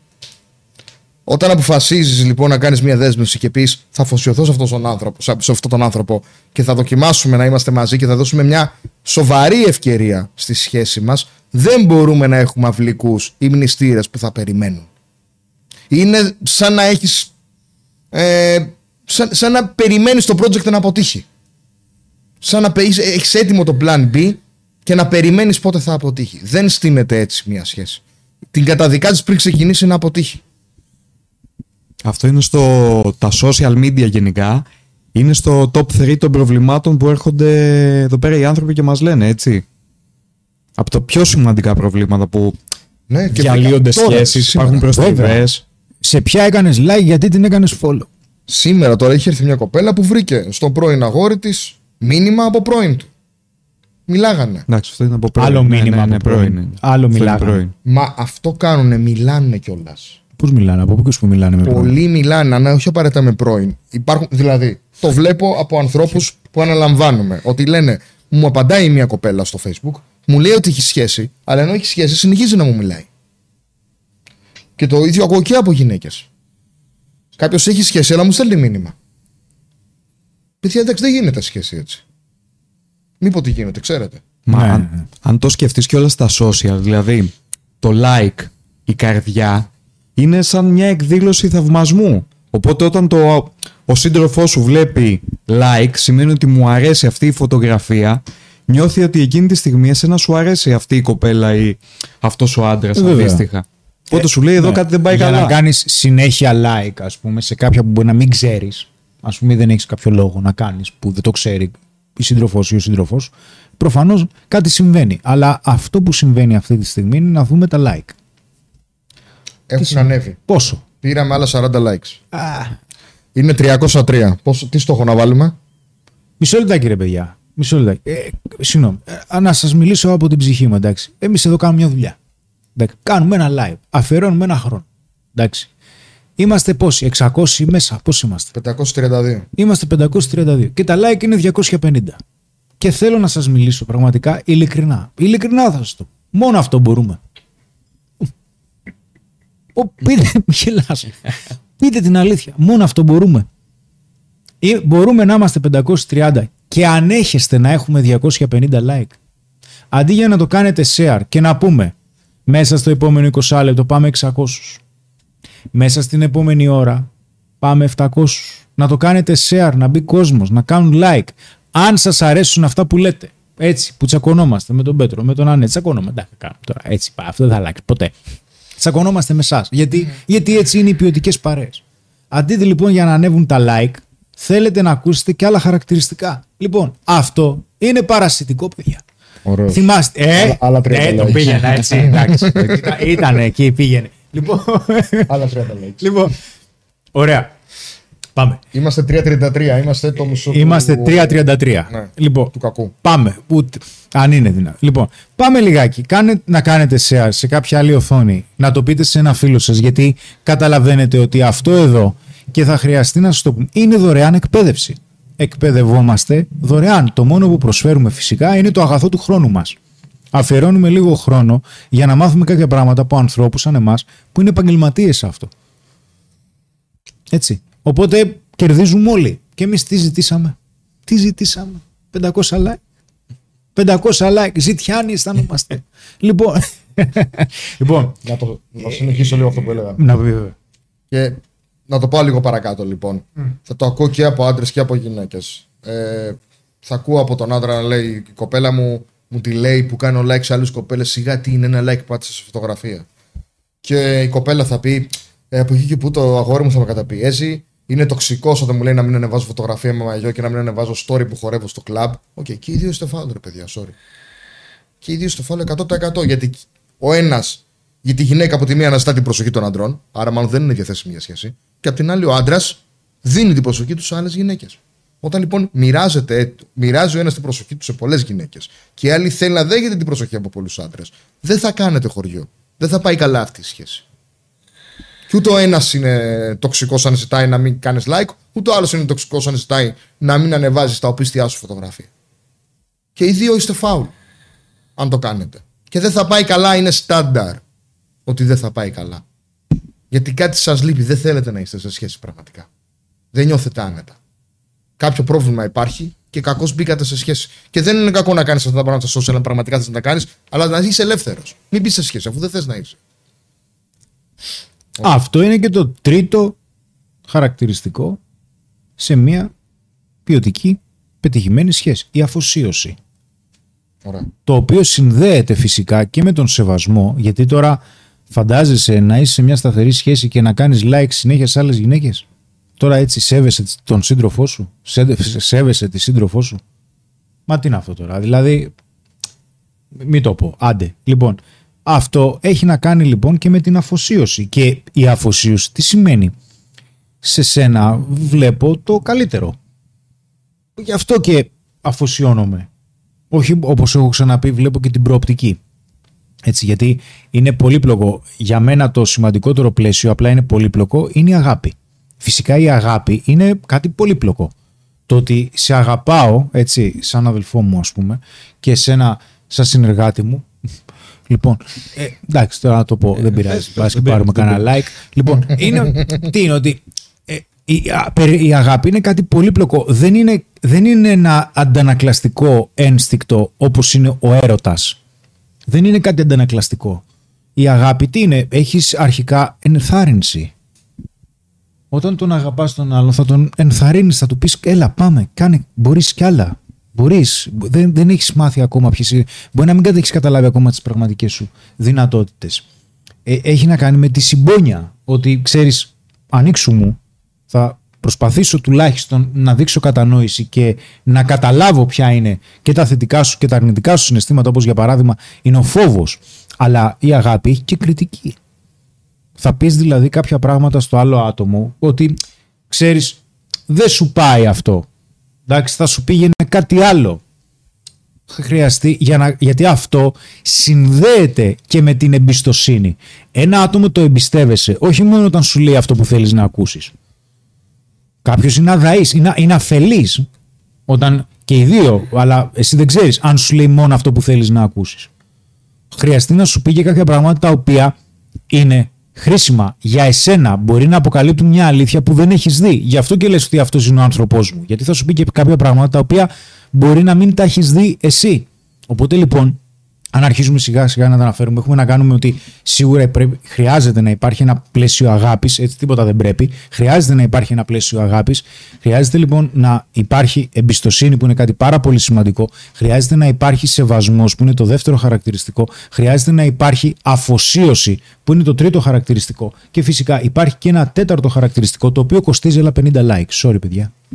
Τι να κάνουμε τώρα; Έχουμε Μας φτάσει στα άρεσε; 371. 371, είμαστε 500 και άτομα πάνω. Προσπαθήσατε. Μπράβο. Μπράβο. Ανεβαίνουμε συνεχώς. Αυτό δείχνει ότι μπορούμε. Έτσι, αυτό είναι αγάπη, παιδιά. Αυτό είναι ενθάρρυνση. Μπορούμε για κάτι παραπάνω. Εντάξει. Λοιπόν, φυσικά, αλλά αυτά τα χαρακτηριστικά δομούνται και αυτά τα χαρακτηριστικά δεν τα μαθαίνεις από την αρχή. Χρειάζεται να δώσεις χρόνο στο άλλο άτομο. Υπάρχουν φυσικά κάποια αρχικά χαρακτηριστικά που άμα τα βλέπεις λες κοίταξε να δεις αυτό εντάξει, δεν υπάρχει περίπτωση να λειτουργήσει. Σίγουρα αυτό το χαρακτηριστικό μου δείχνει ότι η σχέση θα γίνει χειρότερη και δεν θα γίνει καλύτερη. Οπότε ξέρεις δεν μπαίνω καν στη συγκεκριμένη διαδικασία να ξεκινήσω μια σχέση. Αυτό μπορεί να το δεις στο πρώτο ραντεβού, στο δεύτερο ραντεβού, στο τρίτο ραντεβού. Οκ, θα καθόμαστε να μετράμε τώρα ραντεβού. Υπάρχουν όμως κάποια χαρακτηριστικά τα οποία είναι πάρα πολύ βασικά σε μια σχέση και χτίζονται. Γι' αυτό και μιλάμε για τη συμβατότητα. Ανέφερε και ο Σπύρος πριν ότι είμαστε, χρειάζεται να είμαστε συμβατοί και εδώ πέρα. Όπως το λέω πολύ συχνά και στις συνεδρίες μου εδώ πέρα, έχουμε να κάνουμε με την ερωτική συμβατότητα, δηλαδή κατά πόσο ταιριάζουμε στο ερωτικό κομμάτι και έχουμε να κάνουμε και με τη συμβατότητα των χαρακτήρων. Γιατί έχω αμέτρητες περιπτώσεις που έχω αναλάβει, οι οποίες τι μου λένε, ότι κοίτα, κοίταξε να δεις, Χριστό. Ε, ξέρεις, από χαρακτήρα που, που δεν άντεχα καθόλου, δεν, δεν τον άντεχα καθόλου, αλλά στο ερωτικό ήταν φοβερό. Ήταν κάτι φοβερό. Αυτό είναι που θα μου λείψει. Ναι, αλλά μπορεί να σου έκανε την ψυχή ψυχουγγαρίστρα. Έτσι, μπορεί το ερωτικό να ήταν καλό, αλλά ή υπάρχει το αντίθετες περιπτώσεις που λένε, ξέρεις, ξέρεις τι, το ερωτικό καθόλου, αλλά υπάρχει κάποιο, υπάρχουν κάποια χαρακτηριστικά στο χαρακτήρα, υπάρχει μια τιμιότητα, ας πούμε, ότι υπάρχει μια φροντίδα και ξέρεις, αυτό Ναι, αλλά χρειάζεται να υπάρχει μια σχετική συμβατότητα και στα δύο. Έτσι, και στον Ναι, χαρακτήρα βέβαια, βέβαια. και στο ερωτικό. Και είναι κάτι που έχουν ρωτήσει αρκετοί και πρέπει να το πούμε. Ε, α, πόσο σημαντικό είναι το σεξ και η σεξουαλική χημεία σε μια σχέση. Και φυσικά και είναι πάρα, πολύ σημαντικό. Και από εκεί πρέπει να ξεκινάει μια σχέση. Ξεκινάει το εραστέ. Με, με, με, ο- καταρχάς, η ιστορία δείχνει ότι όσο περισσότερο πάθος και χημεία υπάρχει στο ξεκίνημα μιας γνωριμίας, τόσο πιο πιθανό είναι και η σχέση αυτή να έχει πάθος και χημεία και στη συνέχεια. Αν ξεκινάει ξενέρωτα, θα καταλήξει ξενέρωτα. Οκ. Οπότε φυσικά και είναι πάρα πολύ σημαντικό αυτό το κομμάτι. Γιατί αν δεν είναι καλή η ερωτική χημεία, παιδιά για ερωτική σχέση μιλάμε. Και η ενσάρκωση, η ερωτική σχέση δεν είναι ερωτική χωρίς την πράξη του έρωτα. Οκ. Χωρίς σεξ δεν είναι ερωτική σχέση, είστε ξαδερφάκια. Οπότε φυσικά και είναι πάρα πολύ σημαντικό κομμάτι. Και όπως πολύ σωστά είπε ο, ο Χρήστος, ε, αυτό που είπε ο Χρήστος βασικά, εμένα μου αρέσει να το, να το λέω με, με τα εξής λόγια. Ότι ας πούμε, η, ο σύντροφός σου ή η σύντροφός σου έχει δύο μεγάλες κατηγορίες προσόντων. Είναι η κατηγορία, η, τα προσόντα σχέσει που έχει και τα ελκυστικά προσόντα που έχει. Οκ. Δηλαδή τα προσόντα σχέσει είναι οτιδήποτε κάνουν έναν άνθρωπο καλό για σχέση. Να είναι συνεπής, να σηκώνει το τηλέφωνο, να μην λέει ψέματα, να μην κερατώνει, να μην, τσα- να μην τσακώνεται όλη την ώρα για μικροπράγματα, να μην ζηλεύει υπερβολικά. Και τα προσόντα, τα ελκυστικά που έχει είναι οτιδήποτε τον ή την κάνουν ελκυστική στα μάτια σου. Η ομορφιά, το χιούμορ, τα η ενδιαφέρουσα προσωπικότητα. Και αν λοιπόν θέλεις να κάνεις μια σχέση που να κρατήσεις και να έχει διάρκεια, πρέπει και στις δύο αυτές κατηγορίες να είναι για σένα πάνω από το μέσο όρο. Αλλιώς ή θα έχεις κάτι που θα είναι σταθερό, αλλά πολύ βαρετό ερωτικά, ή θα έχεις κάτι που θα είναι πολύ εκρηκτικό ερωτικά, αλλά θα είναι εκρηκτικό και στο κομμάτι της σχέσης και θα είναι σαν ορολογιακή βόμβα έτοιμη να σκάσει. Αν θες λοιπόν να βρεις την ευτυχία μέσα σε μια σχέση, πρέπει και στα δύο κομμάτια να βρεις έναν άνθρωπο ε, που να είναι καλός για σένα. Και ένα ακόμα μήνυμα νομίζω για σένα, Χρήστο. Η Αντωνιάννη είπε, που έλεγε ότι προτιμά μόνη της, που είναι 40, πάνω από 45, ε, είπε ότι έχει παντρευτεί. Ήταν έχω πέντε χρόνια παντρεμένη. Ε, π- είναι υπέρ ανεξάρτητη και ρωτάει κα- κατά πόσο θεωρείς ότι είναι εφικτό ένας άνθρωπος που είναι υπέρ ανεξάρτητος να στεριώσει με έναν άλλον άνθρωπο για πολλά χρόνια. Ωραία ερώτηση.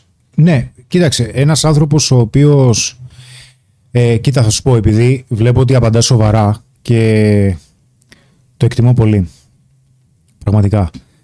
Ε, θα σου πω, ε, θα σου το πω πιο πολύ ψυχολογικά, χωρίς να σημαίνει απαραίτητα ότι έχει να κάνει με σένα και σου δίνω το λόγο μου γι' αυτό. Απλά το πρώτο πράγμα που σκέφτομαι είναι ότι ε, δεν γνωρίζω αν η ανεξαρτησία έχει έρθει ως ένας μηχανισμός άμυνας για να μην έχει κάποιος ανάγκη τους άλλους ή να μην χρειαστεί να τους έχει γιατί έχει καεί ή υπάρχει ένα τραύμα που τραύματα έχουμε όλοι έτσι, από το παρελθόν. Ε, ακόμα η ανεξαρτησία είναι αρετή. Δηλαδή να πω το ένα, να πω και το άλλο το οφείλω. Είναι σημαντικό να είμαστε υπεύθυνοι, να μπορούμε να αναλαμβάνουμε την ευθύνη της ζωής μας και να μην στηριζόμαστε από τους άλλους για να ζήσουμε ή για να λύσουν τα δικά μας προβλήματα. Είναι πολύ σημαντικό. Ε, για εμένα ε, είναι πολύ σημαντική η ανεξαρτησία γιατί έχει την δυνατότητα, σημαίνει άτομο υπεύθυνο. Οπότε θα ήθελα και εγώ η σύντροφός μου να είναι υπεύθυνη. Δηλαδή το θέλω από τη σύντροφό μου την υπευθυνότητα. Αλλά αν επειδή εδώ εμείς παλεύουμε για την αγάπη, έτσι, πάντα θα πιστεύω ότι ένα άτομο ανεξαρτήτου ηλικίας, προφανώς όσο μεγαλώνουμε γινόμαστε πιο απαιτητικοί και πιο περίεργοι, το καταλαβαίνω, όσο ανεξάρτητο και αυτό αν είναι, πιστεύω ότι χρειάζεται πιστεύω ότι χρειάζεται, όχι ότι έχει ανάγκη, χρειάζεται την αγάπη στη ζωή του και τη συντροφικότητα. Είναι αλλιώς δηλαδή να έχεις έναν σύντροφο και να πας μια ωραία βόλτα, να πας ρε παιδί μου ένα σινεμά, να ανταλλάξετε απόψεις, να τσακωθείτε, να διαφωνήσετε, να σου πει το περίεργο, να σε νευριάσει για χαζομάρες. Γιατί, και στο λέω, δεν ξέρω αν ισχύει με σένα, πραγματικά στο λέω, ε, σέβομαι πολύ το ότι απαντάς, ειλικρινά, το σέβομαι πολύ. Αλλά θα υπάρχουν και μερικές στιγμές που το σπίτι θα είναι πολύ άδειο. Θέλεις και έναν άνθρωπο, θέλεις μια καλή παρέα, θέλεις μια αγκαλιά. Δεν είναι μόνο το ερωτικό. Θέλεις και άλλα πράγματα. Και από κάποιο σημείο και μετά, δεν ξέρω, διπλωματικά λέω, Δεν υπάρχει, δεν ξέρω. Δεν μπορούν να στα προσφέρουν κάποια πράγματα οι φίλοι. Αυτό. Ή κάτι εφήμερο. Που δεν είμαι υπέρ του εφήμερου. Όποιος θέλει το κάνει, κέφι του είναι. Έτσι. Φυσικά το κέφι μου το ένα, κέφι μου το άλλο, κέφι μου το παράλληλο, υπάρχουν κάποιες συνέπειες. Έτσι. Που δεν λέω ότι το λες εσύ, αλλά ναι, OK. Okay. Άσε το καλό. Ε, λοιπόν, χτύπησα τη μύτη μου στο μικρόφωνο. Πώς τα κατάφερα. Λοιπόν, άστο Κωνσταντίνε μου. Λοιπόν, και... δώστε ρε παιδιά, δώστε μια αγκαλιά στο Χρήστο. Δώστε μια λοιπόν, αγκαλιά. λοιπόν, αφού έχω εσένα ρε Σπύρο. Ε, λοιπόν, είμαι, είμαι μακριά, είμαι μακριά. Με αγκαλιάζεις με τη σκέψη είναι πάντα. Αγκαλιά. Πάντα με αγκαλιάζεις με τη σκέψη, με τα μηνύματα αγάπης που μου στέλνεις.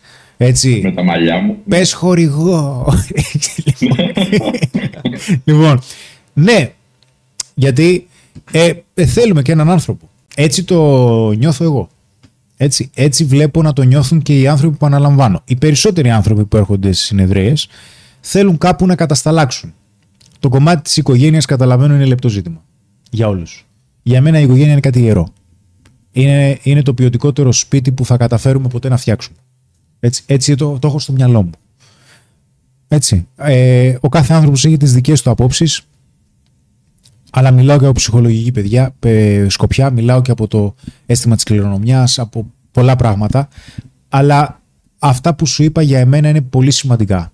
Έτσι, γιατί ναι, μετράει η ανεξαρτησία, αλλά φοβάμαι ότι η, το τεράστιο αίσθημα της ανεξαρτησίας μήπως είναι και ένα είδος οχυρού που, ξέρεις, κρατάει και κάποιους άλλους προς τα έξω, ίσως γιατί μπορεί να φοβόμαστε ότι αν αφαιθούμε και αν συνδεθούμε, το άλλο άτομο μπορεί να μας εγκαταλείψει.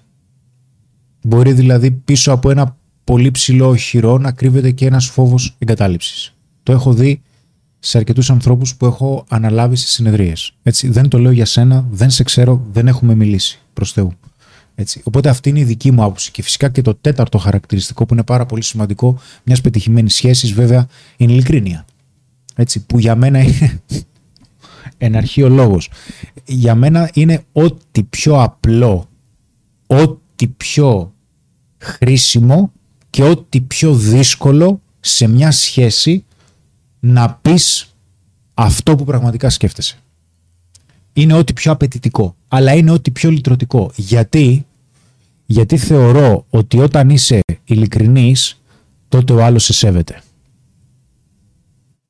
Ειλικρινής, όχι να πετάς ό,τι κουκουνάρι σου έρχεται στο κεφάλι ακατέργαστο, εντάξει, και τα διαμάντια ακόμα ακατέργαστα δεν έχουν και πολύ μεγάλη αξία, οπότε Μάλιστα. είναι σημαντικό. Συμφώνησες με αυτό ή διαβάζεις τα σχόλια και μιλάς μόνος σου; Ε, το σχόλιο της Αντωνίας ε, ολοκληρώνει αυτό που λες. Τι λέει η Αντωνία; Ότι την έχουν εγκαταλείψει και πρώτα απ' όλους ο πατέρας της.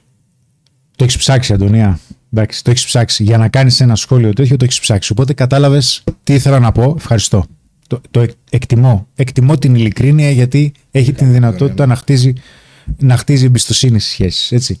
Και οπότε η ειλικρίνεια είναι ότι ε, ξέρεις, η, η, η, η ειλικρίνεια δεν είναι ότι μόνο θα σου πω εσένα κάτι που είναι στο πλαίσιο μιας ειλικρινής άποψης. Δηλαδή, να σου πω κάτι που δεν ισχύει, ας πούμε.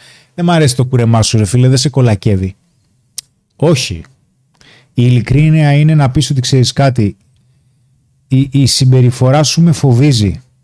Γιατί νιώθω ότι σε μια δύσκολη στιγμή μπορεί να μην μπορέσω να στηριχτώ σε σένα και μπορεί να το χρειαστώ. Δηλαδή να εκφράσεις ένα φόβο. Γιατί εμείς οι άντρες δεν είμαστε και πολύ καλά δουλεμένοι με το αίσθημα του φόβου. Δεν θέλουμε να το εκφράζουμε, γιατί αν δείξουμε αδυναμία μέσα σε μία αγέλη, δεν ξέρουμε αν η αγέλη θα μας εμπιστευτεί. Οπότε θα χρειαστεί να έχουμε στο πίσω μέρος του μυαλού μας ότι αυτό που δείχνουμε δείχνει ότι οι άλλοι μπορούν να στηριχθούν σε εμάς. Αυτό είναι μία από τις σκληρές πραγματικότητες της ανδρικής καθημερινότητας. Έτσι. Γιατί τα ανδρικά περιβάλλοντα είναι άκρο ανταγωνιστικά. Οπότε, ναι, η ειλικρίνεια για μένα είναι ένα από τα κορυφαία χαρακτηριστικά, όπως και το να κάνετε like. Είναι ένα πολύ σημαντικό χαρακτηριστικό για να συντηρούν τις σχέσεις. Κορυφαίο, κορυφαίο. Κορυφαίο. Κορυφαίο. Τεχνική αφοσίωση. Δείχνει... Τι άλλο; Εμπιστοσύνη, αφοσίωση. Τι... Όλα αυτά τα χαρακτηριστικά φαίνονται στα like. Άμα πάει η σχέση σας και κάνει κανένα like όμως ή καμιά περίεργη φωτογραφία, θα δεις τι θα γίνει. Εδώ πέρα για να πατήσει το like πρέπει να, να σας σταυρώσουμε. Να πω δύο σχόλια. Α, ο, ο Σπύρος, Σπύρο, πού, πού είσαι, τι κάνεις, πες, μίλα μας. Ε, ήθελα να πω αυτό που έλεγες πάνω στο κομμάτι της ειλικρίνειας. Πολλοί την μπερδεύουν με την αγένεια. Είχα βγάλει ένα post στις προάλλες. Είναι παππού που έχουν μοιραστεί πάρα πολύ. Πιστεύω ότι μοιράστηκαν ακριβώς επειδή πολλοί άνθρωποι έχουν βιώσει αυτό που λες.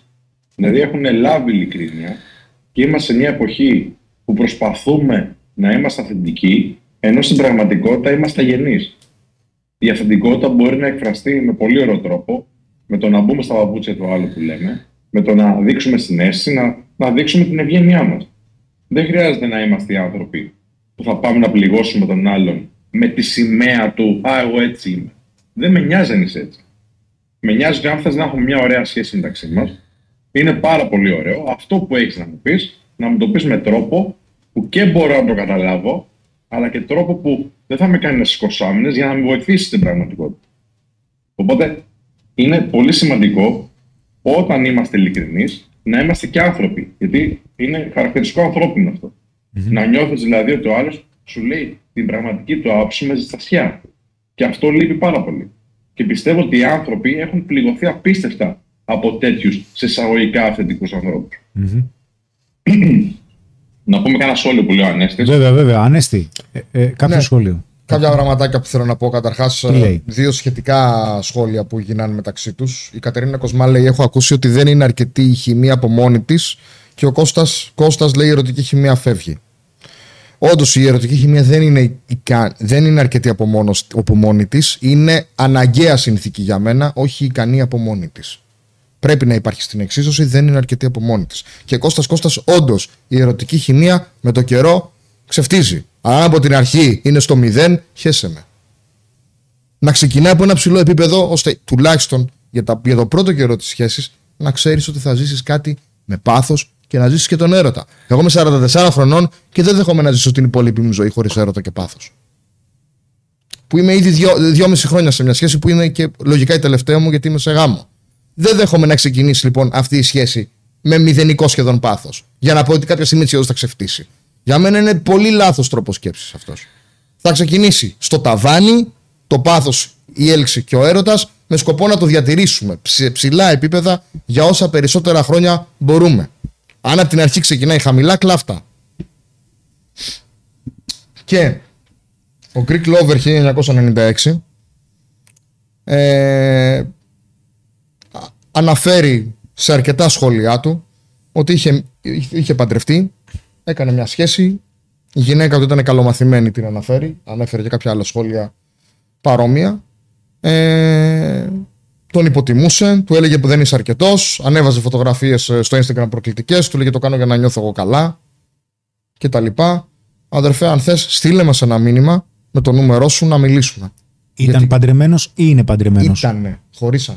Χώρισαν. Ναι. Και είναι τώρα στη διαδικασία, ξεπερνάει χωρισμό ο άνθρωπος. Ξεπε... Ανάγκη... Ο τρόπος που εκφράζει τα όσα γίνανε δείχνει ότι ακόμα είναι στη φάση του πόνου και της διαδικασίας που το ξεπερνάει. Χρειάζεται να επικοινωνήσεις άμεσα μαζί μας, γιατί συνήθως όταν υπάρχει ένας χωρισμός, ε, όλοι μας, έτσι, ε, αντιδρούμε κάπως άγαρμπα και έχουμε κάποιες συμπεριφορές οι οποίες μπορεί να χειροτερέψουν τα πράγματα αντί τουλάχιστον έστω να τα κρατήσουμε λίγο στάσιμα για να δούμε πώς μπορούμε να το διαχειριστούμε πιο ψύχρεμα. Οπότε επικοινώνησε άμεσα μαζί μας, θα στείλεις ένα mail και με την περίπτωσή σου για να μας πεις ποιος είσαι, θα σε καταλάβουμε προφανώς, θα το δούμε το mail, στο info.menofstyle.gr ή θα, ή θα καλέσεις στο 210 25 25 900 από αύριο, από τις 11 και μετά. Στείλει ένα mail όμως, θα το δούμε και θα σε καλέσουμε, είτε θα σε καλέσει ο Ανέστης, θα σε καλέσει ο Πέτρος, είτε ο Κωνσταντίνος, δεν υπάρχει περίπτωση.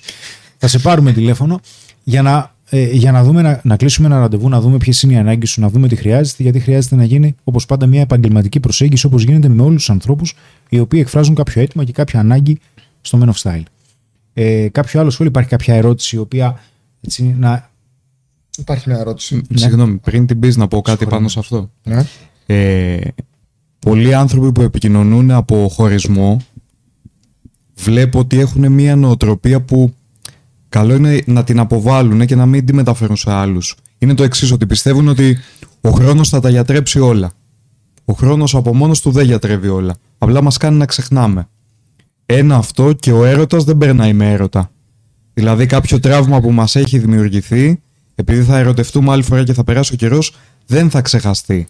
Και χρειάζεται να δούμε τι έγινε σε αυτή τη σχέση που ήμασταν για να μπορέσουμε να την ξεπεράσουμε και να ξεπεράσουμε και αυτό που έγινε και να μην το επαναλάβουμε ή να μην επαναληφθεί σε εμάς, έτσι. Αυτό, Ανέστη. Ε, ναι, φυσικά, γιατί κοιτάξτε, παιδιά, να δείτε, ε, υπάρχουν κάποιες περιπτώσεις ας πούμε, που τις διαχειρίζομαι, που ε, σκουράρω εγώ τους ανθρώπους ατομικά, ε, που παρουσιάζεται κάποιο μοτίβο. Δηλαδή, υπάρχει ένα μοτίβο στο οποίο αν η δεύτερη με τρίτη σχέση παρουσιάζει ίδια μοτίβα ζητημάτων, προβλημάτων ή αιτίων, χω- ε, αιτιών χωρισμού, ε, τότε υπάρχει ένα μοτίβο το οποίο ξεκινάει από πιο παλιά, οπότε υπάρχει περίπτωση ίσως να χρειάζεται να γίνει παράλληλη δουλειά και με κάποιον από τους ψυχοθεραπευτές μας για να δούμε τι μπορεί να γίνει έτσι ώστε η επόμενη σχέση να μην είναι σαν την προηγούμενη, σε περίπτωση που η προηγούμενη σχέση ήταν δυσλειτουργική για εμάς και η προ-προηγούμενη ας πούμε.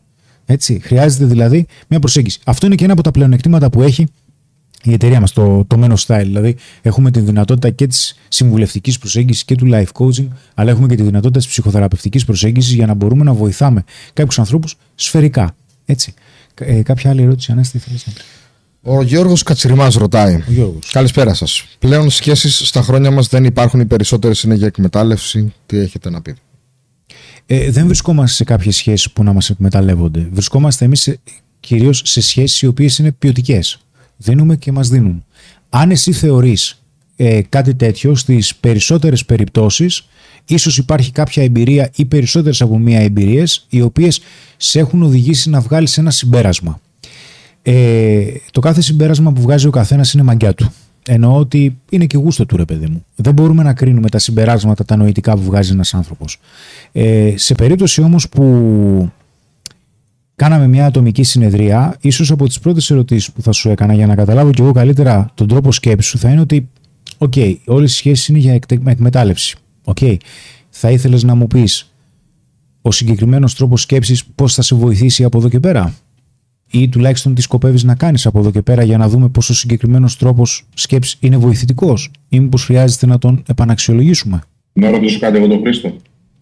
Α, εμένα. Έλα, έλα, Σπύρο. Ναι, Εγώ θα, θα, θα κάνω μια τοποθέτηση και θέλω να, να πεις, γιατί νομίζω αξίζει να το ακούσει και ο κόσμος. Ε, είπαμε πριν, σε ένα από, τα, σε ένα, ένα από τους κανόνες των σχέσεων, ότι ξέρεις τι, στο όνειρο του άλλου πρέπει το άλλο μέλος της σχέσης να λέει, έλα πάμε, προχώρα. Να, να δίνει motivation, να δίνει κίνητρο, να, να είναι Εν- υποστηρικτικός. ενθάρρυνση, Έτσι, να είναι ναι. υποστηρικτικό το άλλο μέλος. Λοιπόν, είχα μια συζήτηση πρόσφατα με ένα πολύ φίλο. Α, εγώ θεωρώ ότι δεν είναι απαραίτητο να είναι και των δύο το όνειρο. Δεν χρειάζεται να έχουμε το ίδιο όνειρο και οι δύο. Χρειάζεται σίγουρα να είμαστε υποστηρικτικοί. Πώς καταλαβαίνεις, γιατί αυτή ήταν η κουβέντα που κάναμε με αυτό το φίλο, ότι είναι υποστηρικτικός άνθρωπος, χωρίς να είναι απαραίτητα δικό του το όνειρο. Δηλαδή, αν εγώ είμαι σε μια σχέση και έχω όνειρο το Men of Style να γίνει παγκόσμιο brand και κάνω ό,τι περνάει από το χέρι μου για να γίνει παγκόσμιο. Εντάξει.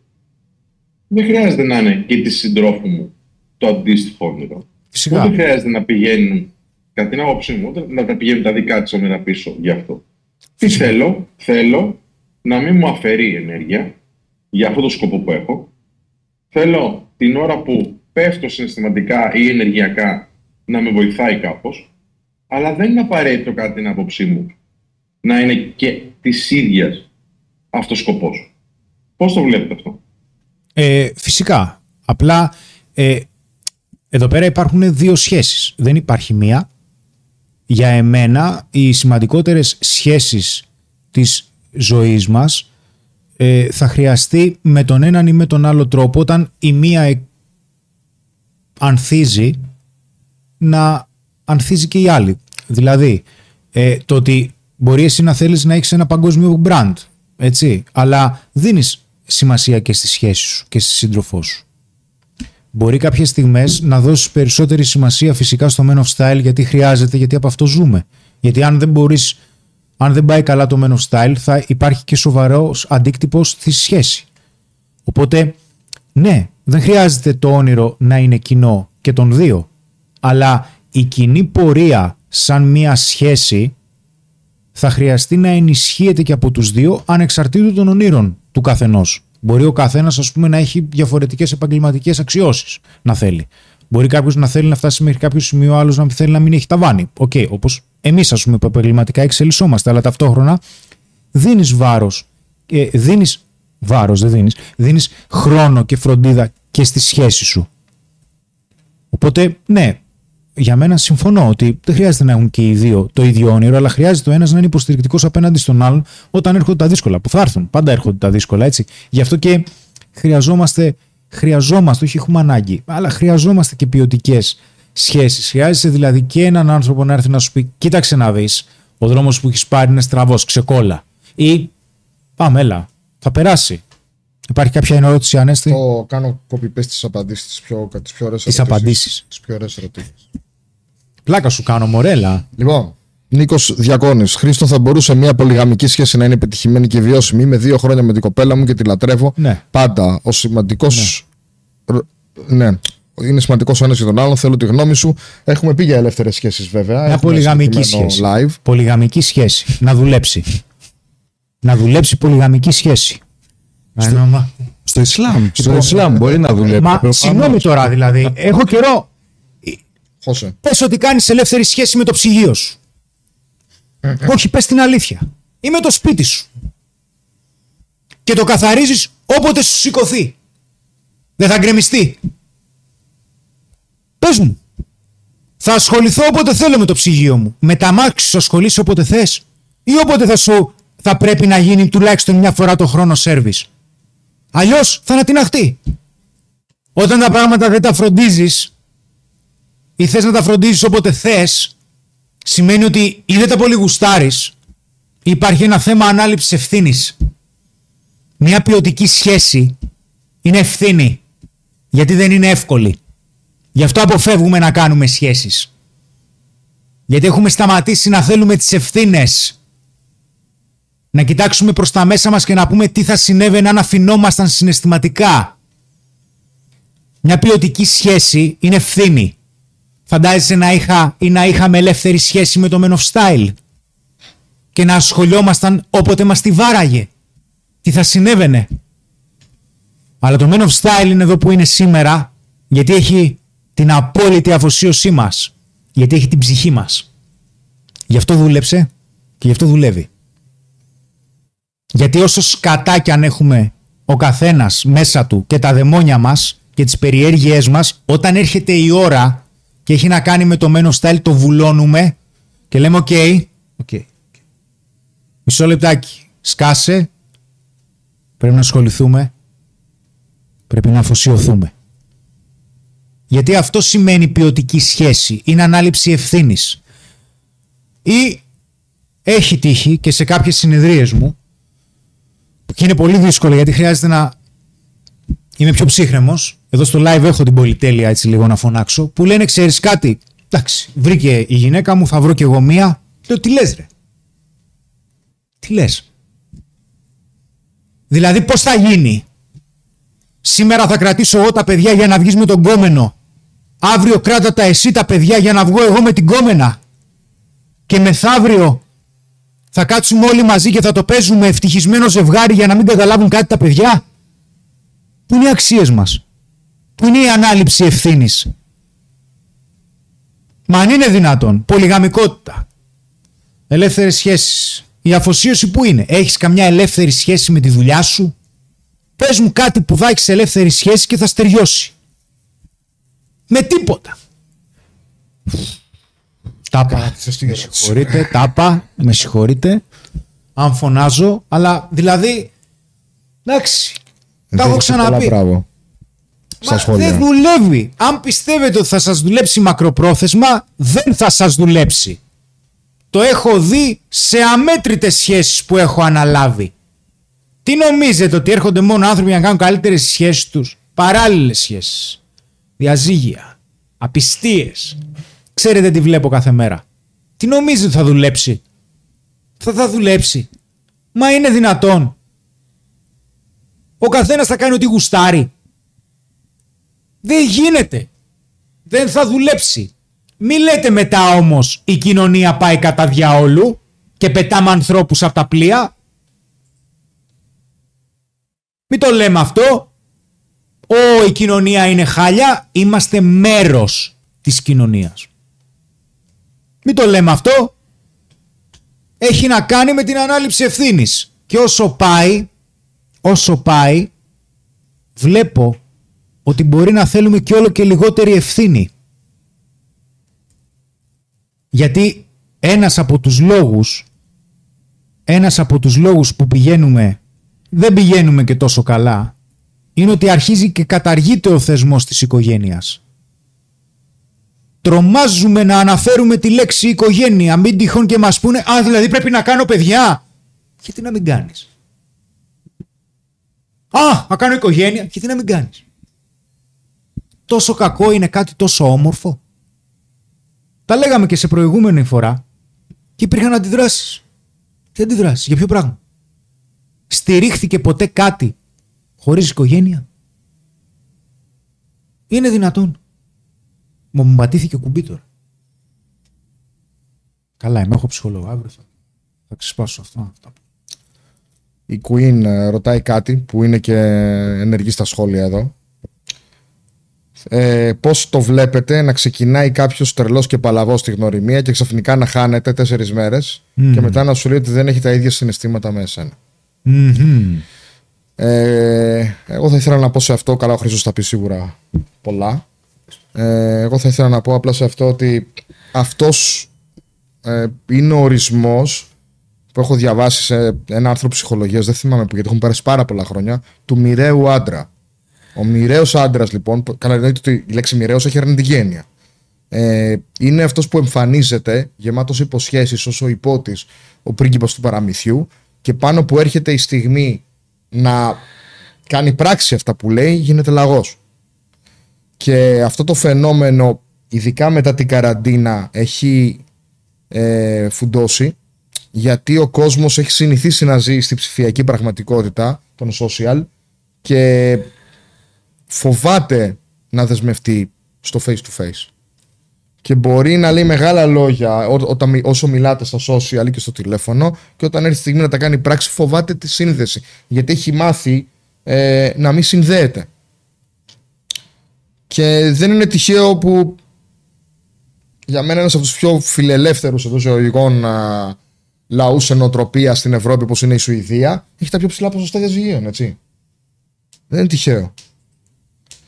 Ε, μ. αυτά με την Queen. Ο Κωνσταντίνος Σπανόπουλος είπε δύο απορίες. Πρώτον, καλησπέρα και συγχαρητήρια λέει στην ομάδα μας. Ευχαριστούμε πάρα Καλησπέρα, πολύ. καλησπέρα. Ε, ρωτάει ποιο θεωρούμε ότι είναι το χειρότερο red flag σε μια σχέση και πώς επιδιώκεται η αμοιβαία κατανόηση και μήπως η απόλυτη αφοσίωση μπορεί να οδηγήσει στο να γίνεις δεδομένος και αυτό κάνει κακό. Αυτές είναι τρεις ερωτήσεις. Το 'χασα. δεν- Τόσα- Πάμε πρώτα. Το red, red flag. flag. Το πιο Οκ. σημαντικό red flag. Θα μας πεις εσύ. Να σας πω εγώ. Για σένα. Το πιο σημαντικό red flag σε μία σχέση είναι η ειλικρίνεια. Δηλαδή, αν δεις ένα απλό πράγμα, ωραία, και ο άλλος σου πει ένα ψέμα για κάτι απλό. Ξέρω εγώ το έβαλα αυτό εδώ, ωραία, και δεν το έχει βάλει εκεί. Μμ. Κάτι δεν πάει καλά εκεί. Μμμ. Στο πολύ πολύ πολύ μικρό. Αυτό είναι το χειρότερο. Σημαίνει ότι κάπου κρύβει εκεί πράγματα. Ναι. Για μένα αυτό είναι το πιο σημαντικό. Μμμ. Εγώ θα το έλεγα με άλλη, με άλλη, με άλλη λέξη που περιλαμβάνει και λίγα περισσότερα πράγματα, αναξιοπιστία. Παπατζηλίκι. Με λίγα λόγια. Ναι, είναι, είναι red flag. Ε, Και τη δεύτερη ερώτηση, όχι και τις τρεις. Όλα δικά σου τα θέλεις. σήμερα. Πολύ ωραία. Μήπως η απόλυτη αφοσίωση λοιπόν καταλήγει στο να γίνεις δεδομένος; Και αυτό είναι κακό. Ε, θα χρειαστεί να το δοκιμάσεις και να δεις. Διπλωματία. Μα ναι, ε, κοίταξε, θα σου πω. Ε, να γίνεις δεδομένος. Αν δεις ότι γίνεσαι δεδομένος, ε, θα δεις τι χρειάζεται να κάνεις. Θα είσαι τόσο δεδομένος όσο είναι και η σύντροφός σου σε εσένα; ή θα είσαι μόνο εσύ δεδομένος; Δήμητρα Μεϊμάρη, ανέστη και πώς βγάζεις τον άλλον από τη βόλεψή του. Ε, χωρίς να υπάρχει φυσικά σε κάτι 100% επιτυχία, πρέπει να γίνεις αρκετά πρόκληση ώστε να θελήσει να βγει από τη βόλεψή του. Να γίνεις αρκετά πρόκληση για αυτόν. Όχι, δεν καταλάβει- σε- συγγνώμη, έχω, Δεν έχω το λέω- διαφορετική άποψη. Να Έχω- ολοκληρώσω, δεν μπορεί να το συγγνώμη, πεις συγγνώμη, κιόλας. συγγνώμη, συγγνώμη. Και όταν λέω να γίνεις πρόκληση, εννοώ ότι να καταλάβει ότι θα πρέπει να σε διεκδικήσει και αυτός σε αρκετά μεγάλο βαθμό. Ώστε, γιατί ό,τι, ό,τι μας δίνουν στο πιάτο δεν το εκτιμάμε. Να μην βγει ποτέ από τη βόλεψή του. Θα χρειαστεί εγώ να σε βγάλω από τη βόλεψή σου. Κάνουμε μια συνεργασία. Αυτή η συνεργασία που βασικά το, το λέμε συνέχεια και τα πάντα είναι ένα παιχνίδι και δεν είναι. Εντάξει. Παίζοντας δημιουργούνται κάποιοι κανόνες. Αφού αρχίσουμε και καταλαβαίνουμε ότι αυτοί οι κανόνες αποδίδουν και αυτό το παιχνίδι είναι ωφέλιμο και για, ό- για όλους μας, υπάρχει περίπτωση να χρειαστεί να τους αλλάξουμε για να γίνει ακόμα πιο ωφέλιμο το συγκεκριμένο παιχνίδι για εμάς. Θα σε πείσω εγώ να παίξεις. Μη σώσει. Νομίζω ότι διαφωνούμε στο, στη διατύπωση και όχι στην ουσία. Δεν θα προσπαθήσω δηλαδή Οκ. κάποιο να τον βγάλω από τη βόλεψή του, Ναι. αλλά εγώ θα κάνω το παιχνίδι μου, Όχι. θα δώσω. Θα κάνω το παιχνίδι Εδώ, μου. εδώ είναι που υπάρχει μια διαφορά στις απόψεις μου. Δεν θα κάνω κάποιο παιχνίδι για να παίξεις. Το μόνο που έχω να κάνω είναι να σου πω ότι that's the game. Θες. Δεν θες. Οκ. Και πάλι νομίζω στον ορισμό διαφωνώ. Ναι, θα σου Όχι στην πω. ουσία. Γιατί; Γιατί υπάρχει περίπτωση κάποιος άνθρωπος, το βλέπω πολύ συχνά στους ανθρώπους που κάνουν συνεδρίες. Υπάρχει περίπτωση κάποιος άνθρωπος να μου ζητήσει ένα είδος στρατηγικής για το πώς θα κερδίσει πίσω κάποιον άνθρωπο που τον χώρισε. Αυτό υπάρχει περίπτωση το άλλο άτομο όμως που τον χώρισε να είναι τοξικό. Μπορεί να του πω, επειδή γνωρίζω, μια στρατηγική για να φέρει πίσω το άλλο άτομο. Το τοξικό. Αυτό όμως, φυσικά, νούμερο ένα, δεν είναι ηθικό για μένα. Είναι αντιβιολογικό. Νούμερο δύο, δεν είναι ωφέλιμο και για τον άνθρωπο. Μπορεί να χρησιμοποιήσει μια στρατηγική γιατί πάνω στην καψούρα του, πάνω στην κάψα του, θέλει αυτό το άτομο πίσω. Όμως αυτό το άτομο, παρόλο που και ο ίδιος ξέρει πάρα πολύ καλά, γιατί ένας από τους κανόνες τη συνεδρίες, που το συζητάω και με τους ψυχολόγους μας, είναι ότι όλοι ξέρουμε πολύ καλά τι χρειάζεται να κάνουμε. Όλοι. Όλοι ξέρουμε πολύ καλά τι μας ταιριάζει. Οι παροπίδες είναι όμως ένα άλλο ζήτημα, ασυνειδήτου. Ναι, όχι, δεν θα σου πω πώς θα τη φέρεις πίσω. Θέλεις να δούμε αρχικά πώς μπορείς να εξελιχθείς από αυτή την κατάσταση, οποιαδήποτε και αν είναι η εκδοχή της. Το συγκεκριμένο άτομο, αν έρθει πάλι στη ζωή σου, η ζωή σου θα αποκτήσει περισσότερο νόημα από ό,τι έχει τώρα. Γιατί το σύνορα το μόνο πράγμα που μου λες είναι πως σε βασάνιζε. Οπότε, όχι στρατηγική. Είναι τι είναι ωφέλιμο για σένα. Δηλαδή, το ότι χρειάζεται να έχεις κάποια αξία, ότι χρειάζεται και ο άλλος να σε διεκδικήσει για να σου δείξει ότι σε θέλει, να δείξει και ο άλλος ότι σε θέλει και να διεκδικήσει και ότι έχεις αξία για αυτόν, πιστεύω ότι είναι η κοινή μας βάση σε, σε αυτό που λέμε. Έτσι. Αλλά το ότι, α, ο άλλος δεν μου δίνει σημασία, ε, δεν θα του δώσω και εγώ για να μου δώσει και εκείνος. Και μόλις βρε μη σώσεις, μη σώσεις και μου δώσεις σημασία. Στα σχόλια ρωτάνε και πάλι να τους δώσεις τη στρατηγική. Φυσικά, φυσικά. Γιατί μετά θα πείτε πάλι βρε την άτιμη κοινωνία που πηγαίνει. Γιατί αυτό που θέλουμε είναι το χάπι. Δεν θέλω να καταλάβω πώς μπορώ να τα βρω με τον εαυτό μου. Θέλω το χάπι για το πώς να νιώσω καλύτερα. Δεν με ενδιαφέρει αν το άλλο άτομο θα κάνει για άλλη μια φορά τη ζωή μου γης μαθιά μου. Εγώ τον θέλω πίσω. Θέλω το χάπι. Θέλω τη στρατηγική. Πες μου τρεις ατάκες για να μου απαντήσεις στο μήνυμα η πρώην μου. Αρχικά, αισθάνομαι εκείνη τη στιγμή λες και δουλεύω σε κάποιο εστιατόριο όπου δίνω σε κάποιον ένα κατάλογο. Νούμερο ένα. Και το λέω κιόλας γιατί στι συνεδρίες μου πάντα υπάρχει ειλικρίνεια. Πάντα είμαι πολύ ειλικρινής σε όλους μου τους πελάτες γιατί υπάρχει αγάπη. Τους πελάτες μου τους αγαπάω με τον τρόπο μου γιατί νοιάζομαι. Αν δεν γίνει το πρόβλημά τους κομμάτι μου, δεν θα μπορέσω να συνδεθώ μαζί τους και να το καταλάβω. Θα το βλέπω από τη δική μου σκοπιά και δεν πρόκειται να συνδεθούμε ποτέ για να επικοινωνήσουμε και να χτιστεί εμπιστοσύνη. Αλλά ναι, μισό λεπτό. Γιατί να σου απαντήσει αφού σε χτύπαγε; Να σου απαντήσει για να γίνει τι. Σε κακοποιούσε. Με ποιο τρόπο δίνει νόημα αυτό στη ζωή σου; Με συγχω... ε, πες μου, πέ- πες. Βοηθ- βοηθάς, με βοηθάς πολύ, με βοηθάς πολύ όταν, όταν μιλάς, όταν λες ερωτήσεις. Λοιπόν. Έχω άλλη μία ερώτηση σημειωμένη. OK, OK. Ένας άνθρωπος, ο Chainsaw George, ε, εμπιστεύτηκε μια γυναίκα, Μμμ, καταχράστηκε την εμπιστοσύνη του μμμ.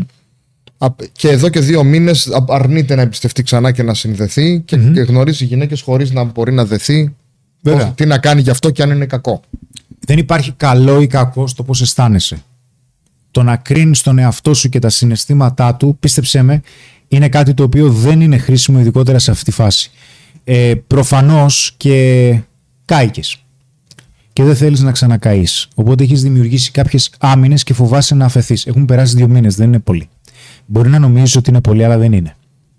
Ακόμα θα χρειαστεί να δεις τι έμαθες από αυτή τη διαδικασία. Και ίσως να δεις και κάποιες αλήθειες που μπορεί να μην σου αρέσουν.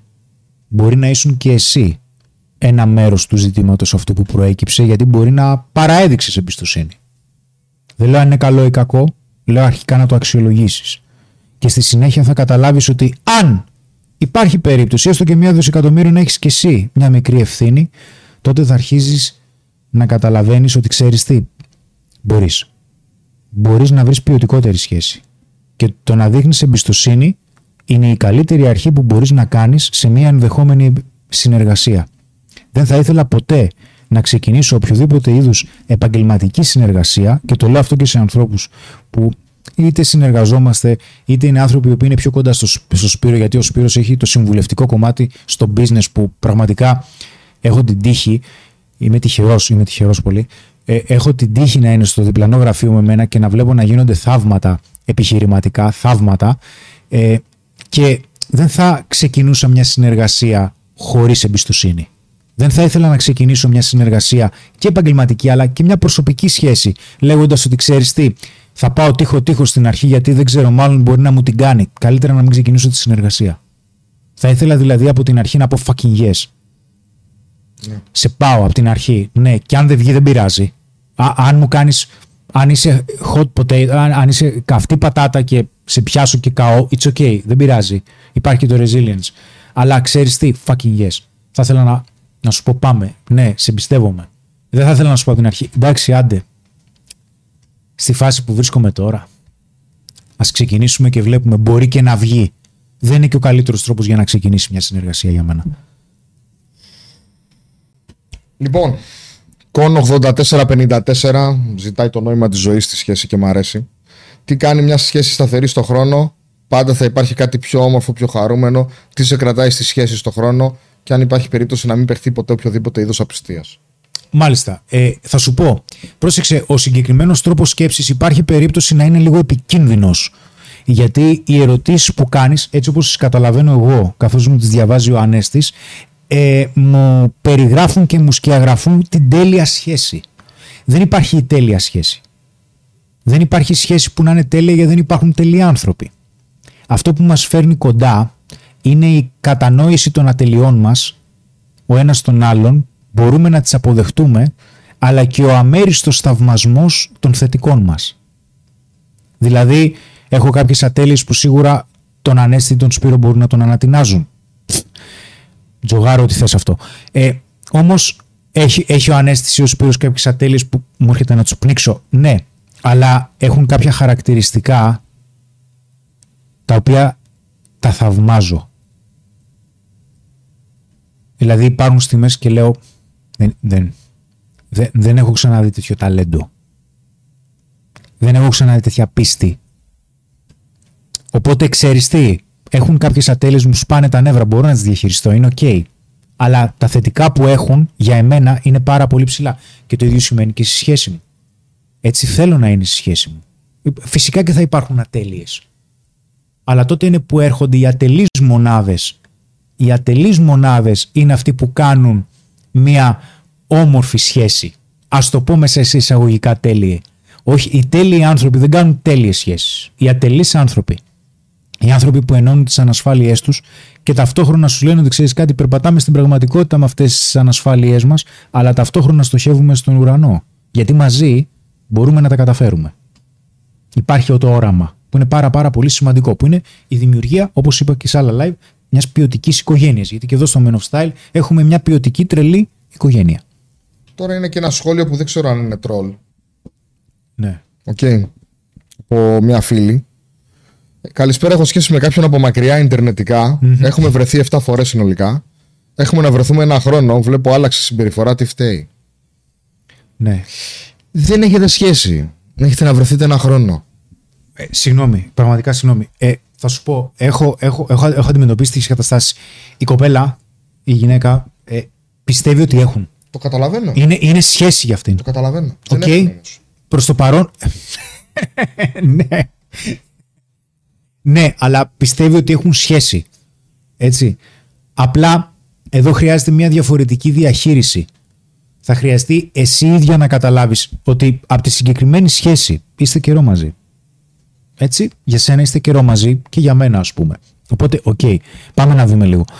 Έχετε βρεθεί 7 φορές. Αυτή η σχέση, ποιες είναι οι σημαντικότερες ανάγκες που σου καλύπτει; Ποιες είναι οι σημαντικότερες συναισθηματικές ανάγκες που σου καλύπτει; Ποιες είναι οι, σημα... οι σημαντικότερες ανάγκες που καλύπτεις εσύ στον άλλο άνθρωπο; Γιατί αν και οι δύο καλύπτετε τις ανάγκες και το γνωρίζετε ο ένας του άλλου, όταν υπάρχει κάποιο κενό, θα καταλαβαίνεις για ποιο λόγο συμβαίνει. Δηλαδή, εγώ ξέρω ότι καλύπτω κάποιες ανάγκες στον Πέτρο που έχουμε επαγγελματική σχέση. Ο Πέτρος νομίζει ότι καλύπτει κάποιες ανάγκες δικές μου. Οκ, πολύ ωραία. Λοιπόν, πώς παίζω με τις λέξεις, έτσι, το έχεις καταλάβει. Ωραία. Λοιπόν, όταν θα συμβεί κάτι μεταξύ μας και θα έρθει ο Πέτρος και θα μου πει: Χρήστο, κοίταξε να δεις. Εγώ δεν μπορώ άλλο να συνεργάζομαι μαζί σου. Πω, ε. Τι; Θα, θα, θα πέσει ουρανοκατέβατη γιατί ξέρω ότι έχουμε συνεργασία. Δεν είναι εύκολη σχέση. Έτσι. Προφανώς. Είναι, είναι επαγγελματική σχέση. Δεν υπάρχει επαγγελματική σχέση που είναι εύκολη. Είναι απαιτητικές όλες οι επαγγελματικές σχέσεις γιατί γίνεται ένα είδος και γραμμένης και άγραφης συμφωνίας. Θα σου δώσω κάτι, θα μου δώσεις κάτι.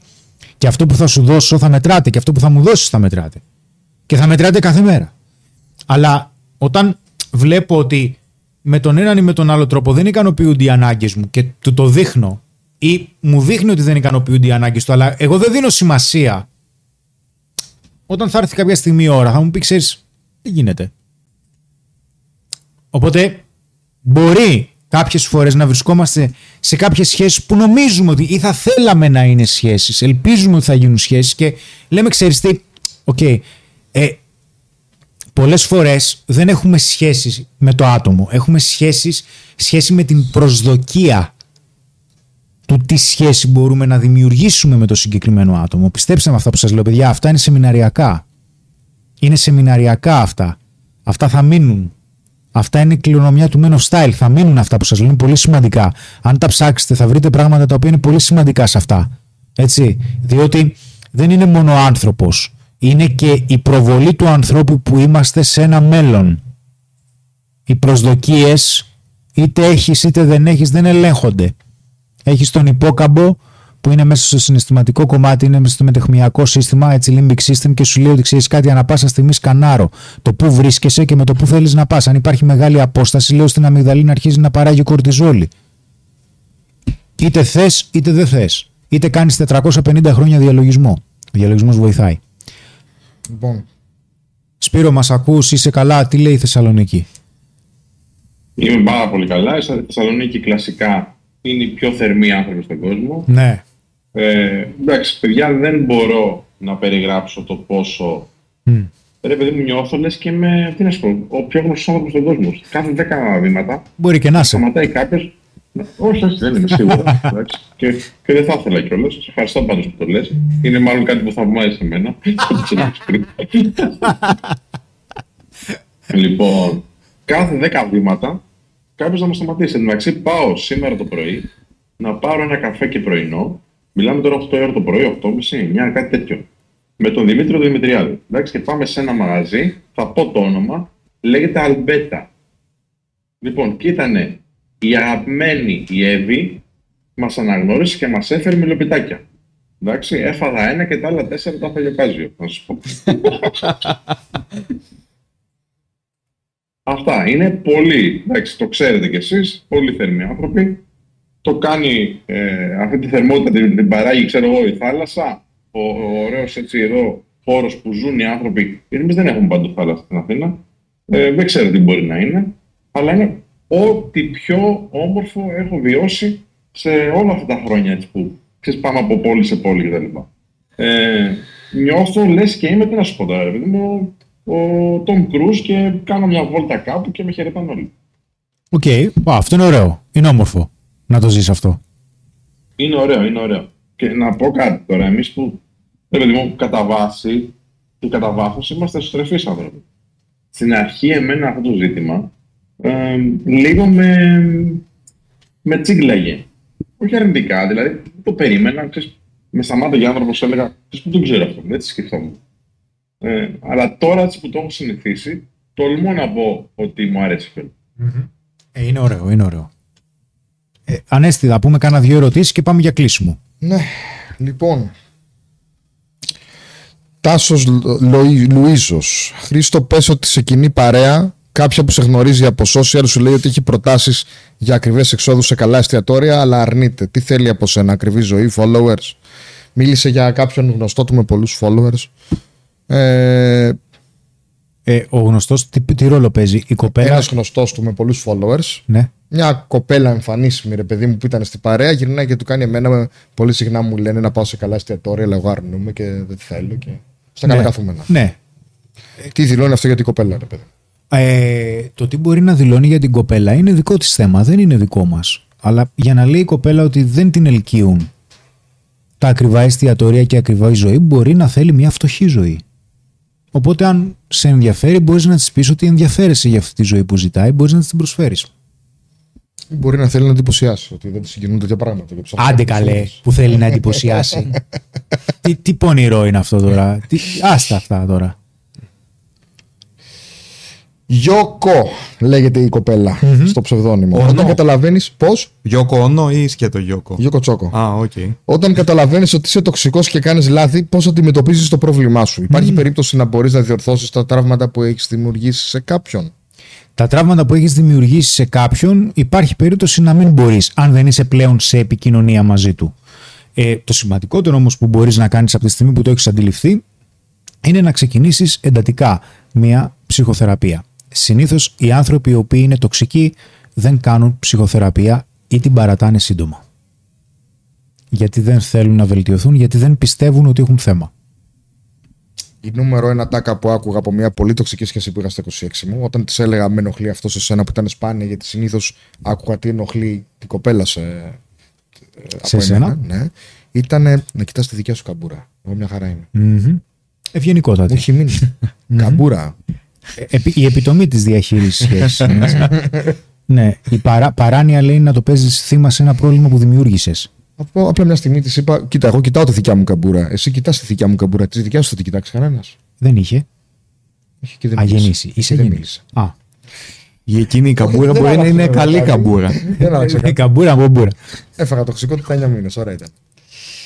Ε, Να κάνουμε άλλη μια ερώτηση, να να απαντήσουμε σε άλλη κάνουμε μια μια ερώτηση. Ναι. Ο Θεωρείτε κόσμος είναι ότι Η δεστός. ζήλια προπάρχει ή μπορεί να στην εμφανίσει κάποιος που απλά νιώθεις πολλά σε σχέση με κάποιον άλλον ενώ δεν το είδες νωρίτερα; Ε, ναι, υπάρχει περίπτωση να προϋπάρχει, υπάρχει περίπτωση και να δημιουργηθεί γιατί κάτι έκανε ο άλλος. Γιατί ο άλλος είναι αξιόπιστος. Δίνει δικαίωμα. Κλονίστηκε η εμπιστοσύνη και μετά ξέρεις, είναι σαν το γυαλί αυτό. Μετά ψάχνεις συνέχεια να λες, λες μπας και μου περιμένεις στη γωνία, εντάξει. Είναι λίγο περίεργο. Ε, ζηλεύεις, Πέτρο, είσαι ζηλιάρης; Σε φυσιολογικό βαθμό. Ε, πώς ορίζεις το φυσιολογικό; Σε φυσιολογικό.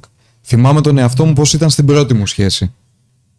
Ζηλιάρης. Ναι, καμία σχέση. Εντάξει, ήταν Οκ. τοξικό. Ήταν ναι. τοξικό. Ναι, ναι. Στο πέρασμα του χρόνου κάνεις κάποιες συνειδητοποιήσεις, βλέπεις κάποια πράγματα, βλέπεις και άλλους ανθρώπους, συζητάς. Και λες ότι ξέρεις κάτι. Δεν βαριέσαι. Ό,τι είναι να γίνει, θα γίνει. εντάξει. Όχι, εντάξει. Κατάλαβα. Πλάκα κάνεις. Κατα... Ναι, τα καταλαβαίνω. Ε, Καταλαβαίνεις κάποια πράγματα, συνειδητοποιείς για τον εαυτό σου, για τους άλλους, για όλο τον κόσμο. Και λες ότι η ζήλια θα υπάρχει και είναι καλό να υπάρχει. Να μην Αχα. υπάρχει ζηλοτυπία είναι το θέμα. Αχα, Η διαφορά; Η διαφορά. Ζηλοτυπία είναι όταν ζηλεύω για να ζηλεύω. Σαν να είναι η ρουτίνα μου. Να το κάνω αυτό κάθε μέρα όπως κάνω τη δουλειά μου. Μμμ. Είναι μια δουλειά μετά. Μμμ. Γιατί έκανες το ένα, γιατί κοίταξες, γιατί πήγες, γιατί Ναι, έκανες. ναι, ναι, Δεν κατάλαβα. έχει τέρμα αυτό το πράγμα. Ναι. Δεν σταματάει ποτέ. Μμμ. Ναι, ζήλια να πεις, εσύ ξέρω εγώ έκανες αυτό, Σωστά. θα δείξω ότι ενόχλησα, ανεβαίνεις κι εσύ. Υπάρχει το πείραγμα, μετά προχωράει ωραία, ρε παιδί μου. Θα λήξει κάπως ωραία. Άντε να υπάρξεις ένας τσακωμό, οκ. Αλλά όταν γίνεται συχνά είναι ζηλοτυπία. Οκ. Τα πάντα. Ε, λοιπόν, να πάμε για ένα κλείσιμο. Θα ήθελα, α, αν θέλει και ο Σπύρος το κλείσιμο να το κάνει εκείνος, παραδοσιακά. Εντάξει. Ε, σας ευχαριστώ όλους και σε έναν Ανέστη και σε έναν Πέτρο και τον Κωνσταντίνο, εντάξει, και τον Σπύρο. Ε, εύχομαι να ευχαριστηθήκατε το σημερινό live. Ήταν ένα πολύ ωραίο θέμα και είπαμε πάρα πολύ σημαντικά ε, πράγματα. Τσεκάρετε και το Digital Academy που έχουμε κάποια απίστευτα σεμινάρια. Είναι πολύ καλή και προνομιακή η τιμή συνδρομητικά. Ε, και το κλείσιμο στο Σπύρο. Καλή νύχτα από μένα. Ευχαριστώ πάρα πολύ, παιδιά. Ευχαριστώ και τον Κώστα που ήταν στην κονσόλα εκεί πέρα. Ευχαριστώ και τον Γκάζο που ήταν εδώ δίπλα. Προσπαθήσαμε εδώ πέρα να κάνουμε ό,τι καλύτερο μπορούσαμε ε, στις συνθήκε που είμαστε εδώ στη Θεσσαλονίκη. Θα ευχαριστούμε και εσάς που παρακολουθήσατε αυτό το επεισόδιο. Να σας θυμίζω ότι αν είστε σε μια φάση να επενδύσετε α, και να ασχοληθείτε λίγο με τις μετοχές, υπάρχει ένα link ακριβώς κάπου κάτω στην περιγραφή που είναι της Freedom 24. Είναι η νούμερο ένα πλατφόρμα και η πιο ασφαλής πλατφόρμα. Αν είστε λοιπόν σε αυτή τη διαδικασία, αξιοποιήστε το link που έχουμε εμείς από κάτω ακριβώς. Στηρίζετε έτσι το χορηγό μας, στηρίζετε και εμάς. Κάντε share αυτό το βίντεο γιατί θα μείνει τώρα στο YouTube να το δουν οι φίλοι σας που δεν μπόρεσαν να το δουν. Και τα λέμε στο επόμενο επεισόδιο. Ευχαριστούμε πάρα πάρα πολύ όλους όσοι ήταν εδώ. Γεια χαρά. Καληνύχτα.